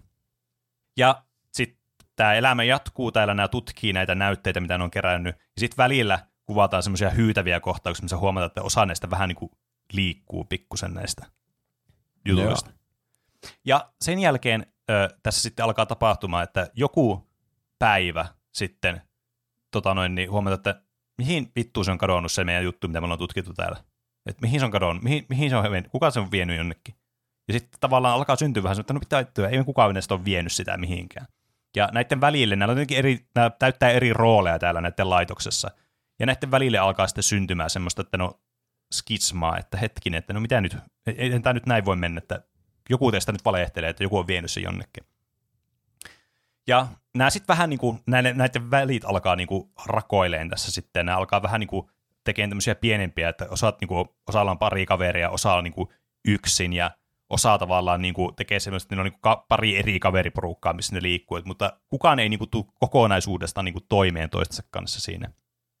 Ja tässä sitten tulee tämä, että se löytyy, sitten joku tyyppi näistä löytää sen sitten. Se menee jonnekin tämmöiseen varastohuoneeseen generaattoreita luo, mitä se ei ole, niin kuin, mitä kukaan ei ole käynyt katsomassa pitkään aikaa. Se, menee, se näkee sitten siellä jotain. Sitä ei näytä katsojalle, mutta siinä kuuluu semmoisia kauhuääniä, semmoisia niin ötököitä ja semmoisia semmoista kunnon kauhuambulanssia. Ja tietenkin katsoja voi olla sitten, mitä vittua sille tapahtuu. Ja tavallaan se leikkaa sitten pois, just kun on tapahtumassa jotain. Että okei, tässä nyt kävi jotain tämmöistä tosi erikoista. Sitten ne alkaa miettimään, että no mitä helvettiä, että mitä tällä tavalla, mihin se yksi on mennyt täällä. Ja sitten ne näkee, että hei, tuolla se kaveri viilettää, että se on jossain yksin tuolla omissa oloissa. Ja se vaikuttaa ulkopuolisesti normaalilta, mutta se käyttäytyy vähän oudosti. Että hetkinen, että mikä tässä on jotain mielessä. Ja sitten lopulta alkaa käymään ilmi, että hetkinen, että tässä nyt on vähän jokin, että tässä kaverissa on nyt joku outoinen, ja joku näistä yrittää sitten niin konfronttaa sitä, ja sitten ne tajuaa, että hetkinen, ei saatana, että tällä on nyt joku tämmöinen alieni, tämmöinen juttu on sitten saanut sen kehon sitten itseensä. Ja nämä sitten, su, nämä ei niinku suoraan tapaa sitä, koska ne ajattelee, että okei, tällä on vain joku tauti, niin ne sulkee sen sitten niiden tämmöiseen, niinku, niillä on semmoinen varasto, mikä voi sulkea ulkopuolelta. Ja Joo, kuten sitten, tässä 80-luvun versiossa. Siis jep, ja ne yrittää miettiä, että mitä helvettiä, että miten voitaisiinko me auttaa sitä, kun se käyttäytyy tosi tosi oudosti nyt. Se, se niin kuin aluksi vähän niin kuin käyttäytyy normaalisti, mutta nyt se on niin kuin semmoinen, semmoinen tosi niin kuin tärisee paljon ja tekee semmoisia eri juttuja ja vähän niin kuin vaikuttaa semmoiselta, että se ei nyt ole niin kuin ok. Ja ne, niillä on tietysti lääkäri siellä, joka on yrittänyt ottaa verikokeita ja muita tavallaan tämmöisestä ja niin kuin selvää, että mikäköhän tässä on. Sitten, ja yksi yö ne sitten herää sit siihen, että siellä kuuluu kauheita kolinaa ja muuta vastaavaa, ja ne huomaa, että se on avattu se ovi, ja sitä kaveria ei näy enää missään. Oho. Ja tässä vaiheessa sitten alkaa tämä, se niin kuin katoaa täysin tämä yksi tyyppi, näitä on vain viisi täällä enää jäljellä. Ja näiden tutkimustyöt sitten tämä johtaa siihen, että täällä on nämä tullut siihen tulokseen, että tämä eliö tavallaan, niin kuin, tai jotenkin niin kuin ottanut vallan tästä tavallaan tämä virus tai mikä ikinä tässä onkaan tästä niin kuin ihmisestä. Ja että sitten ne pohtii, että voisiko se levitä jotenkin, ja ne alkaa epäileen toisia, ja tästä syntyy sitten tämä, että tavallaan se ei ole semmoinen suoranainen se, että niin kuin, mitä alkuperäisessä The Thingissä se on semmoinen body horror, joka ottaa niin kuin koira ja pff, tulee niitä lonkeroita ja muita, niin tässä on enemmän tämmöinen niin kuin näkymätön uhka, kunnes sitten lopulta eskaloituu isommaksi ongelmaksi. Nämä tietysti lopulta löytää tämän viidennenkin henkilö, joka on mennyt tämmöiseksi ihan niin kuin groteskiksi hirviöksi jo tässä vaiheessa. Se on siellä, tavalla, siellä niin kuin moottorihuoneessa sitten, ja nämä joutuu sitten paskomaan tämän huoneen, että, se, että ne saisi pääsi, pääsisi irti tästä sitten lopulta, mm. että ne huomaa, että mitä tapahtuu. Ja, mutta tässä vaiheessa ne alkaa syntyä näitä erimielisyyksiä, ne ei oikein tiedä, että kukaan näistä voisi olla se, että tämä nyt on leviää jotenkin, mutta kukaan ei tiedä, että miten, ja tästä tämä sitten jatkuu, kunnes lopulta tämä menee oikeastaan aika samalla tavalla kuin tämä The Thing, että tässä sitten se pitää selvittää, että kuka voisi olla se, ja tavallaan tulee semmoisia vihjeitä, että voisiko toi olla se, se käyttäytyy vähän eri tavalla kuin toi normaalisti on tehnyt, ja toi nyt kokeili tuommoista kikkaa, että se nyt antoi sille tuommoista jotakin pahaa, jotakin pahamakuista jotain juttua tai jotain, ja se ei reagoinut siihen mitään tälleen näin, ja sitten lopulta tämä sitten eskaloitui ihan täyteen perseilykaaukseen, josta vain yksi voi selvitä. Ja tämä selviää tämä viimeinen henkilö. Mä en nyt halua spoilata, kuka se näistä on. Että olisiko se se McReady sit, joka tässä kuvattiin tässä alussa. Se olisi aika pasee, jos se olisi se, mutta ei vedetä sitä pois tästä pöydältä kuitenkaan. Ja sitten tähän jää sitten tämä, että epäilys katsojalle, että onko tämä nyt, onko tämä vielä, onko tämä ihminen vai ei, kun se lähtee pois ajamaan sitten tämmöisellä vesi, tai vesiko siis lumitraktorilla sitten sieltä. Eli yksi selviytyjä, mutta ei tiedä, että onko se niin. oikeasti selviytyjä vai onko se itse asiassa tämä juttu. Mm. Mä tykkään kyllä, että selkeytetään vähän te tingiä. Mm. Kun siinä on tosi hyvä se ajatus siinä elokuvassa, mutta pitäisi vaan olla sellainen vähän selkeämpi se visio. Näin. Niinpä. Myös Roope valitsi tämmöisen elokuvan, jossa on paljon korjattavaa. Niin, valitsin. Paljon korjattavaa, että siitä on hyvää niin kuin remake-potentiaalia sitten 2023 vuoteen.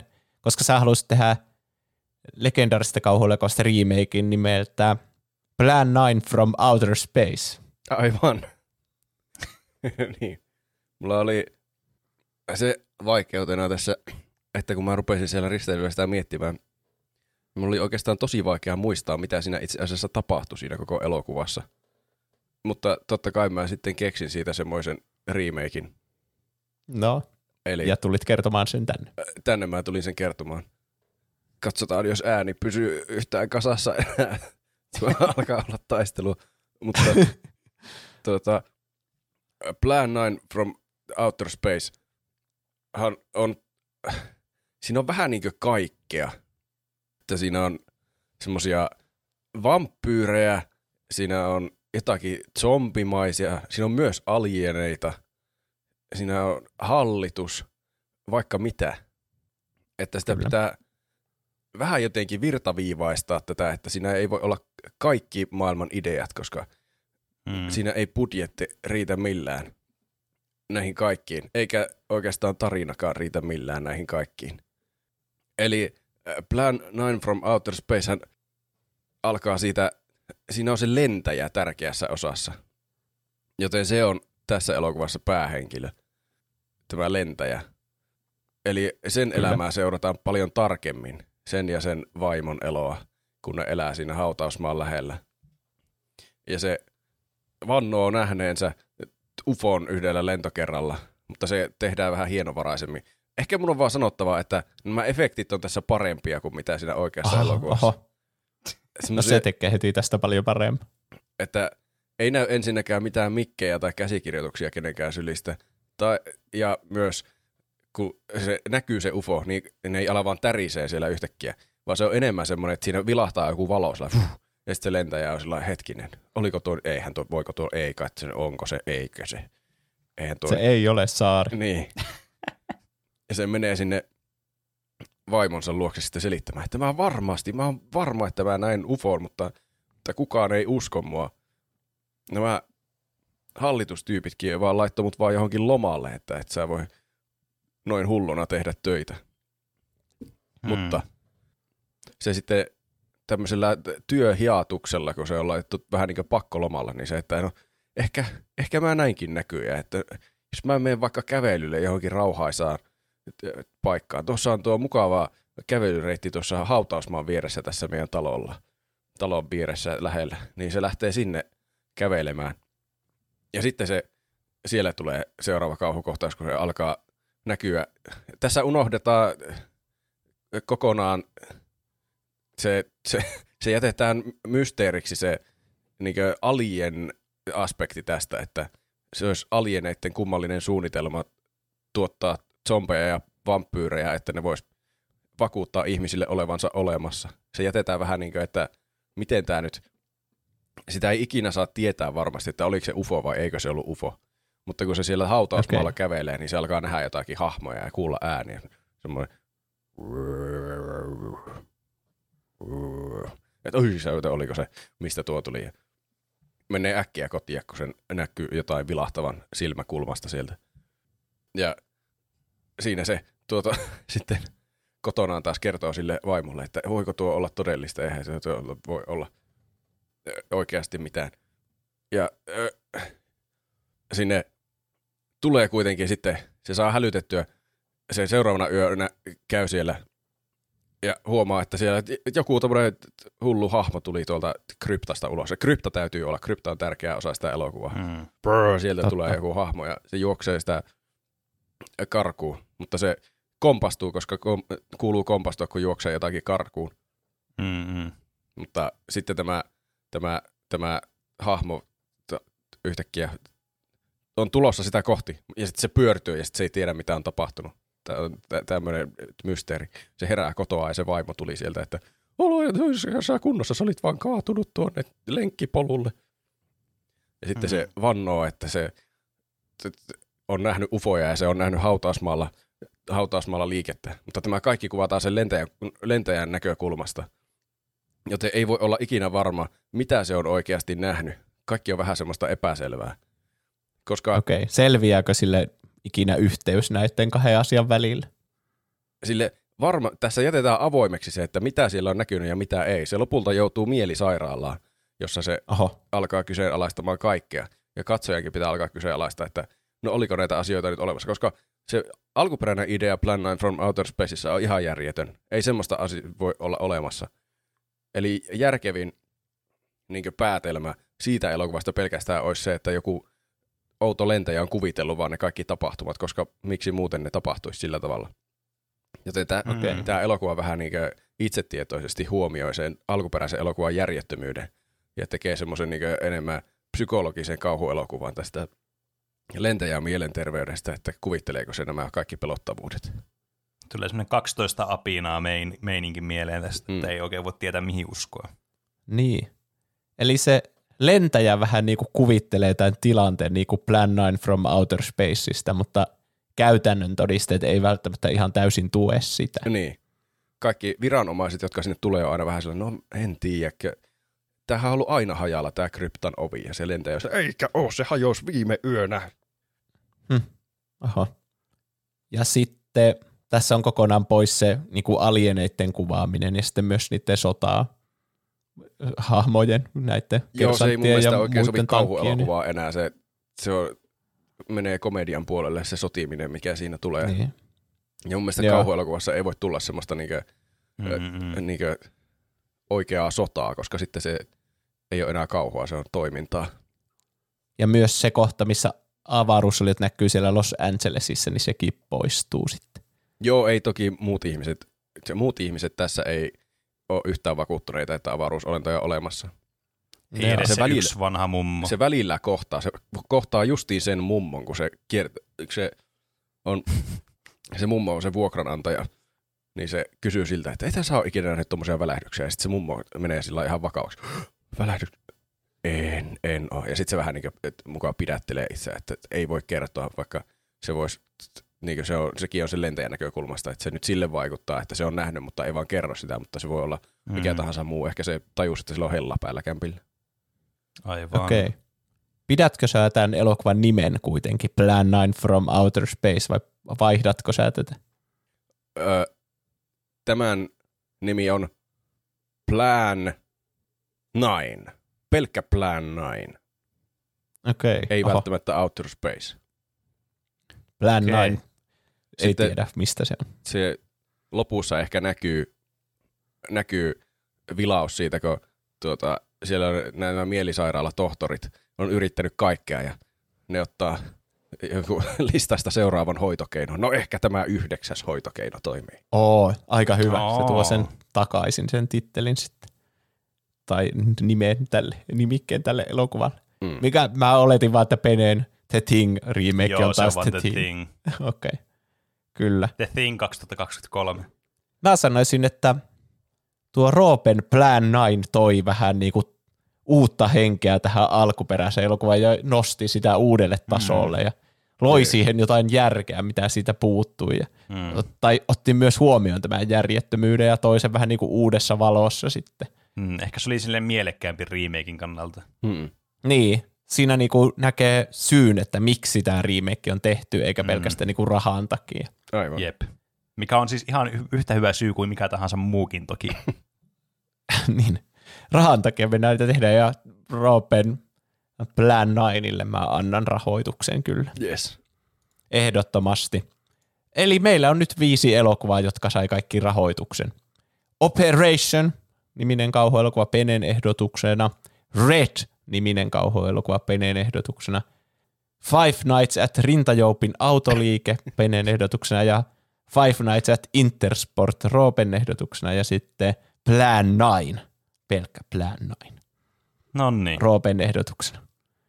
Siinä oli kyllä Hieno joukko elokuvia. kauhuelokuvia. Kyllä. Kyllä. En malta odottaa seuraavaa ensi-iltaa, mikä näistä onkaan tulossa. kyllä. Enkä testiyleisön tuota, niin kommentteja näistä. No niinpä. Niin, minkähän ne menee katsomaan ensimmäisenä innoissaan. Mm. tänä viikonloppuna. Heti kun on esitellyt nuo omat tuotoksensa, niin tekisi mieli alkaa hienosäätää niitä paremmiksi. Mm. No, mutta se, näin ne toimii Hollywoodissa. Niin ne taitaa toimia. Korjataan sitten jälkituotannossa kaikki, mitä Kyllä. pystytään boss. reshooteilla ja niin, CGIllä. Mutta mitäpä muuta te olette tehnyt tässä viikon aikana? Ää, Pene, hetkinen, kumpi kuuluu aloittaa? Pene voi aloittaa. No kiitos. Öm, Tämä viikko on kyllä mennyt siis aivan uskomattoman nopeasti. Jotenkin tuntuu, että ei ole ehtinyt tehdä niinku mitään. Et yksi semmoinen, mitä mulla kävi mielessä, niin toi kontrolli, että pitäisikö sille antaa uusi mahdollisuus. Että mä oon kuullut hirveän niinku positiivisesti tästä tarinasta nimenomaan, että se, vaikka se, siinä oli jotakin semmoisia gameplay-aspekteja, mitkä vähän niinku tökkii itsellä. Ja lähinnä jotkut sivutehtävistä tuntuu semmoiselta pakkopullalta, mutta eihän niitä tarvitse tehdä niin mä mietin, että pitäisikö sille antaa uusi mahdollisuus, koska se olisi tosi, mua kiinnostaa ihan kauheasti se ympäristö ja se tarina, yleinen tarina, mikä siinä on. Varsinkin nyt, kun Alan Wake 2 tuli, ja mä oon kuullut, että siinäkin on paljon sitten referenssejä mm. tähän kontrolliin. Jep. Ja se on saanut ihan sikaa hyvät Niin on. arvostelut kanssa. Jep. Joo. Et sekin on ollut semmoinen, että hmm, sekin mua kiinnostaa, mutta sitten pitäisi kuulemma pelata Alan Wake 1 ensin läpi. Mm. Et ehkä, katsotaan. Siinä olisi kyllä, niin kuin, mua kyllä kiinnostaisi, että mä tykkään noista Remedin jutuista. Niillä on tosi hyvää worldbuildingia. Se on niin kuin, mistä mä arvostan tosi paljon niiden tuotoksissa. Et se mua kiinnostaa tosi paljon, vaikka se kontrollin gameplay onkin vähän semmoista, että se ei ole ehkä se kaikista niin kuin hotein hot, mitä mä niin kuin tykkään pelata. Mutta sitä mä oon tällä viikolla miettinyt, en ole vielä tullut mihinkään lopputulokseen siitä, että alanko sitä uudestaan, tai siis jatkanko sitä peliä vai en. Mutta se kävi mielessä. Sitten on tullut tietysti öö, pelattua semmoisia ihan peruspelejä, mitä nyt normaalisti tulee, ja katsottua sitten The Thing uudestaan kanssa pitkän ajan tauon jälkeen ja tälleen. Et ei semmoinen joka perusviikko mun osalta. Mitäs Roope? Öö, mulla ei ole ollut ollenkaan perusviikko. Mä sain viime nauhoituksessa melkein tartutettua Juuson, mutta ei sillä ole näköjään tullutkaan mitään oireita, mutta mä oon itse sen jälkeen sairastanut koronaa. Ja saanut niinkö sairaslomaa töistä, mikä on toisaalta mukava ajatus, että aa, vihdoin on aikaa tehdä kaikkea. Ja mä keksinkin kaikkea tekemistä, että no niin, mä, mä ostin sen Spider-Man-pelin, en siis kakkosta, enkä sitä moraalisia, vaan ostin, tai no mä ostin oike, oikeastaan bundlena semmoisen, missä on se. Mm. Marvel Spider-Man, se ensimmäinen, mutta se remake-versio, mikä näyttää hienommalta. Okei, okay, Ja, aika ja hyvä. sitten se Miles Morales-peli, että mä haluan niitä pelata. Koska mä oon pitkään miettinyt, että ne on kiinnostanut mua ne Spider-Man-pelit, ja mä oon halunnut pleikkarille jonkun pelin pelattavaksi. Ja sitten Juuso viime jaksossa sanoi, että se oli innostunut Spider-Manista, niin sitten mä ajattelin, että no Mm. ehkä minäkin nyt innostun sitten Spider-Manista, kun mä oon sitä miettinyt kovasti. Mutta eihän mä oon saanut, mä sain sitä pelattua vähän aikaa, mutta sitten mä oon muuten ollut niin toimintakyvyttömänä, että sitä sa- sairasloman aika, aika lisäyksestä ei ole mitään hyötyä, kun makaa vaan sohvalla semmoisessa niinkö puolikuolleessa tilassa, että ei ole energiaa pelata mitään. Mutta pitää katsoa, jos sitä tässä tervehty, tervehdyttyä, niin saa taas pelattua enemmän. Mm. Se on ehkä, Harmi. Se on vähän niin kuin lapsena oli jossakin oksennustaudissa kotona, Niin, kun ei mennyt jep. kouluun ja sitten oli silleen, jes, mä voin katsoa lotterit, mutta sitten oli vasta, en mä Niin. pysty yhtään katsoa lottereita. niinpä, se on ikävää. Se kaikki tekeminen on siinä niin käden ulottuvilla ja olisi vähän niin kuin lupaa tehdä sitä, koska ei ole työvelvoitetta, koska on liian sairas. Mutta sitten on myös liian sairas tekemään niitä asioita. Se on ärsyttävää. Toi on Hmm. kyllä suuri ongelma. On kyllä. Mitä Juuso on tehnyt?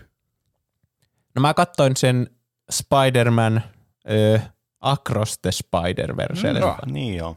joka oli mun mielestä ihan tosi hyvä, ja mä sanoisin, että se oli parempi kuin se alkuperäinen. Hmm. Se, Se veti sen kyllä. niinku tyylin ihan täyteen kymppiin. Siinä oli paljon ennalta arvaamattomampi juoni. Mä tykkään niistä kaikista multiversumijutuista siinä elokuvasarjassa tosi paljon. Ne on ihan, kun ne on niin erilaisia keskenään ja niillä on ne eri grafiikkatyylit ja muut. Ja jotenkin Mm, Spider-Man on semmoinen hahmo just, joka toimii siinä ympäristössä, että Se on, niin. Toi on kyllä totta, että toi multiversumi toimii paljon parempi, an, paremmin tuommoissa animaatiojutuissa. Niin, Niin. jep.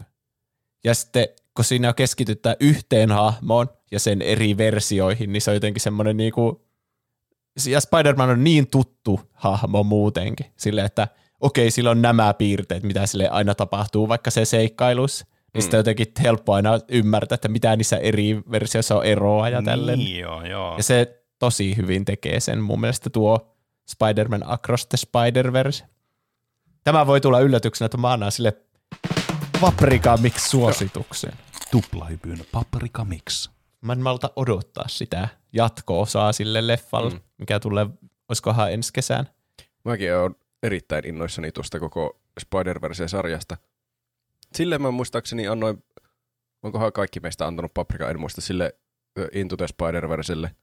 Ja mäkin Mm. oli, mä kävin elokuvissa katsoa tämä Across the Spider-Verse ja tykkäsin kyllä kovasti, mutta mä muistan, että mä en uskaltanut vielä antaa paprikaa, kun se jää semmoisen tavallaan sillä tavalla kesken, että pitäisi nähdä se seuraava, että tietää kuinka se tarina siitä loppuu. Niin. Niin mä Aivan. halusin odottaa vielä sen, mutta siis yksittäisenä elokuvana, jos sitä haluaa ajatella, niin oli se, se oli kyllä tosi hyvä minustakin. Paprika ei voi olla väärä valinta. Kyllä.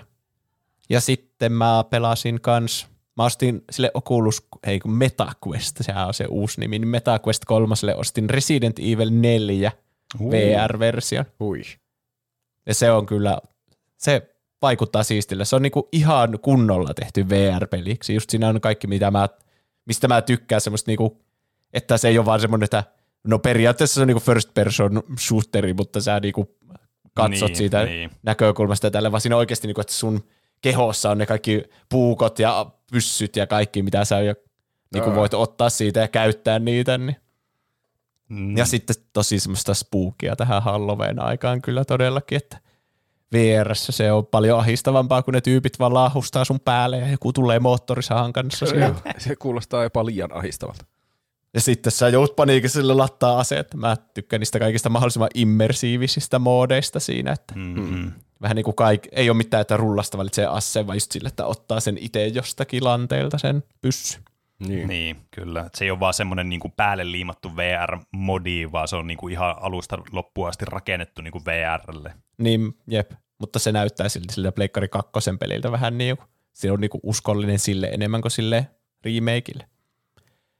Ja sitten, no, mä haluan antaa maininnan sille Remedille, kun se teki niin hyvän työn ilmeisesti Alan Wake 2 kanssa. Ja mullakin tuli, nyt tuntuu niin kuin, että pakkohan on suomalaisena pelata se Alan Wake 1 Niin. niin. ja sitten pelata se Controlin Niin. DLC, mikä liittyy Alan Wake ja sitten tuo kakkonen, että se on just semmoinen peli, mitä mä, niinku, mistä mä tykkään. Ja se on vielä Remedin ja Mm. kaikkea. Voi juma. Liikaa on pelattavia asioita kyllä maailmassa. Joo, varsinkin nyt tämä syksy on ollut ihan crazy. Kun mä haluaisin pelata se Super Mario Wonderin, kun sekin sai niin hyvät arvostelut, ja se Mm. Spider-Manin ja Mm. Jep. Tämä vuosi Tears on kyllä ollut aivan, aivan bangeri kyllä vuosi, pelien kannalta. No on. Final Fantasy 16. Tää, No sekin, niin, joo. Baldur's Gate 3. Ai niin ai sekin, että. ei. Stressi Red Dead. Redemption 2. Desperados 3. Mutta niin, niin, pitää yrittää priorisoida omaa vapaa-aika sitten. Niin, Kyllä, min maksata. kunnon lukujärjestystä. Meillä voi lähettää kysymyksiä, kommentteja, aiheutuksia, meemejä. Meidät löytää Instagramista ja Twitteristä nimellä Tupla hyppy. sekä sähköpostiosoitteesta, joka on Podcast at tuplahyppy.fi. jos me sanotaan joku fakta väärin, niin sitten me luetaan niitä ja otetaan, miten meni noin niin omasta mielestä osio, mutta nyt ei tullut mitään korjauksia. Varteen otettavia sellaisia. Mutta hyvä. täällä on Instagram-viesti nimimerkiltä Öö, viskoosi homsu. Viskosi Homsu kirjoittaa, jos oletetaan, että jaksoja tulee yksi viikossa ja 52 kaksi jaksoa vuodessa, niin laskin, että tuhannes jakso tulee vuonna 2037 ja viikolla 33.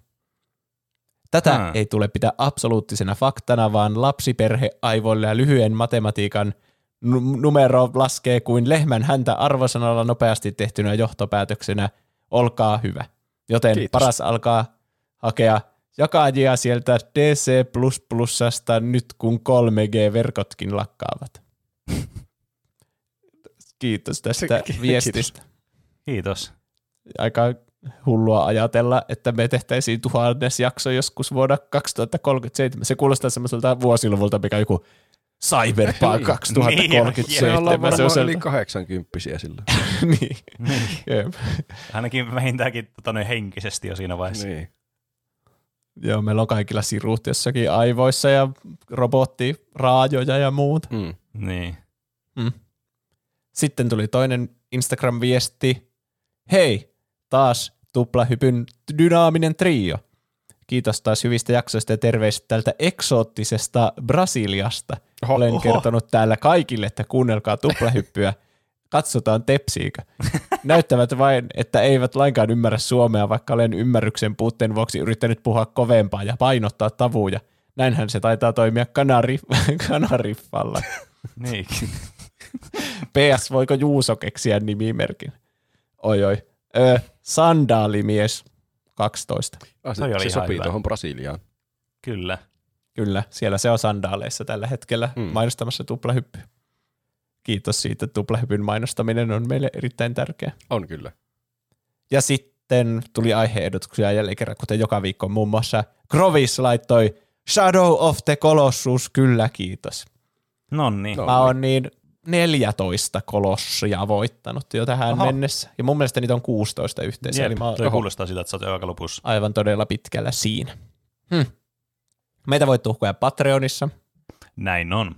Eli kun suuntaatte osoitteeseen patreon.com kautta tuplahyppy tai vaihtoehtoisesti tuplahyppy.fi kautta Patreon, pääsette Patreon-sivulle, josta meitä voi tukea rahallisesti omilla lahjoituksilla, joilla me tarjotamme, te, tarjotamme, joilla me tarjoamme teille lisää sisältöä sitten tätä pientä eurosta ylöspäin olevaa maksua vastaan. Eli jos lahjoitatte meille yhden euron kuussa, niin pääsette käsiksi meidän mainosarkistoon, meidän ä, tuplahypyn pre-show-materiaaliin, jossa tänäänkin puhuttiin erittäin mielenkiintoista aiheesta, kuten mikä tauti Roopella on ja ovatko pronominit hyvä vai huono asia. Voi Se- ei. Se selviää sieltä, mitä me, mistä me oikein puhuttiin. Tämän lisäksi, jos lahjoitatte, siinä voi tosiaan lahjoittaa siis Patreonissa omaan haluamansa summa, että se voi olla eurosta ylöspäin, se voi olla vaikka neljä euroa, jos ajattelee, että neljä euroa on semmoinen kiva summa, mikä antaa meille. Jos annatte 10 euroa tai enemmän, niin pääsette meidän tuottajastatuukseen, eli saatte kuulla teidän nimimerkkinne luettavan sitten tässä teidän äh, podcast-juontajan säästämänä, eli täältä pesee. Eli suurkiitos tuottajille, jotka ovat ihan Freesy vain, tee Freesy TM. Katsokaa Stargate, Emppu, Suuri Pieru, Huldanen, Mestari Munalähettilä sekä su- Suuri Galaksin äh, Quaskvarttifluktoroiden spektrografia kvanttikvanttikaattori klubin johtaja Mr. Ukko. Saimaan Norppa, Kas, 6V Kusimuna, Helena, Nahkasikari, Enemi Maaria, Styrre, Moussi, Tumppitsone, Larso, Massiivinen Pökäle, Keetor, Emi Barbie, Peruna Kiisseli, Se, Siellä. Jafar, Dyrenair, Whisky sekä Piipari. Kiitos teille tästä Kiitos. Paljon Kiitos kiitoksia. paljon. Jos meitä haluaa tukea ilman rahan siirtoa, niin tuo on hyvä tapa vaan antaa hyviä arvosteluja iTunesissa ja Spotifyssa tai missä ikinä meitä kuuntelee. Me Mm, yritetään niitä kyllä. lukea, niitä viiden tähden arvostelta. Ne on niinku mitkä ratkaisee. Kyllä. Kunnon laugh track kuuluu tuolta taustalta. Se kuuluu tänne Tiedä. asti. en tiedä kuuluuko se kuuntelijoille, mutta Tämä on tosi outo tilanne, se ei kuulunut tähän nauhoitukseen. Kyllä aivan uskovattavaa saumaan tuli. niin. No ky- ihan vakavasti. Kyllä kannattaa antaa viiden tähden arvostelut. Ei siinä ole mitään hauskaa. Kyllä. ja sitten suositella kaverille. Ihan vaan silleen niinku, että hei, nyt oli hyvä jakso tuplepyä, sinä olisit kiinnostunut tästä, kun anna sille mahdollisuus. Mm. Ja sitten myös osoittamalla rakkautta tuplepyä kohtaan käyttämällä tuplehpyn oheistuotteita, teepaitoja ja kahvikuppeja ja muuta. Niissäkin on tuplehpyn logoa tai muuta hienoa grafiikkaa. Niitä On, löytyy kyllä. osoitteesta tuplehpy.fi kautta kauppa. Kyllä, kannattaa pitää silmällä. Niitä saattaa tulla uusiakin tässä tulevaisuudessa. Oh. Kyllä, me kerrotaan sitten varmasti myös täällä. Joten siinä kaikki, kun varmaankin. Kiitos kaikille, jotka Siinä kuuntelitte. Kiitos, Kiitos. kiitos. Kiitos kaikille, jotka laitatte viestiä ja Kiitos. suosittelette ja annatte hyviä arvosteluita ja laitatte viestiä ja muuta. Kertokaa tosiaan, että mistä tykkäsitte noissa, ei niitä noista elokuvista ja minkä aiotte mennä katsomaan tänä Halloweenina. Niin.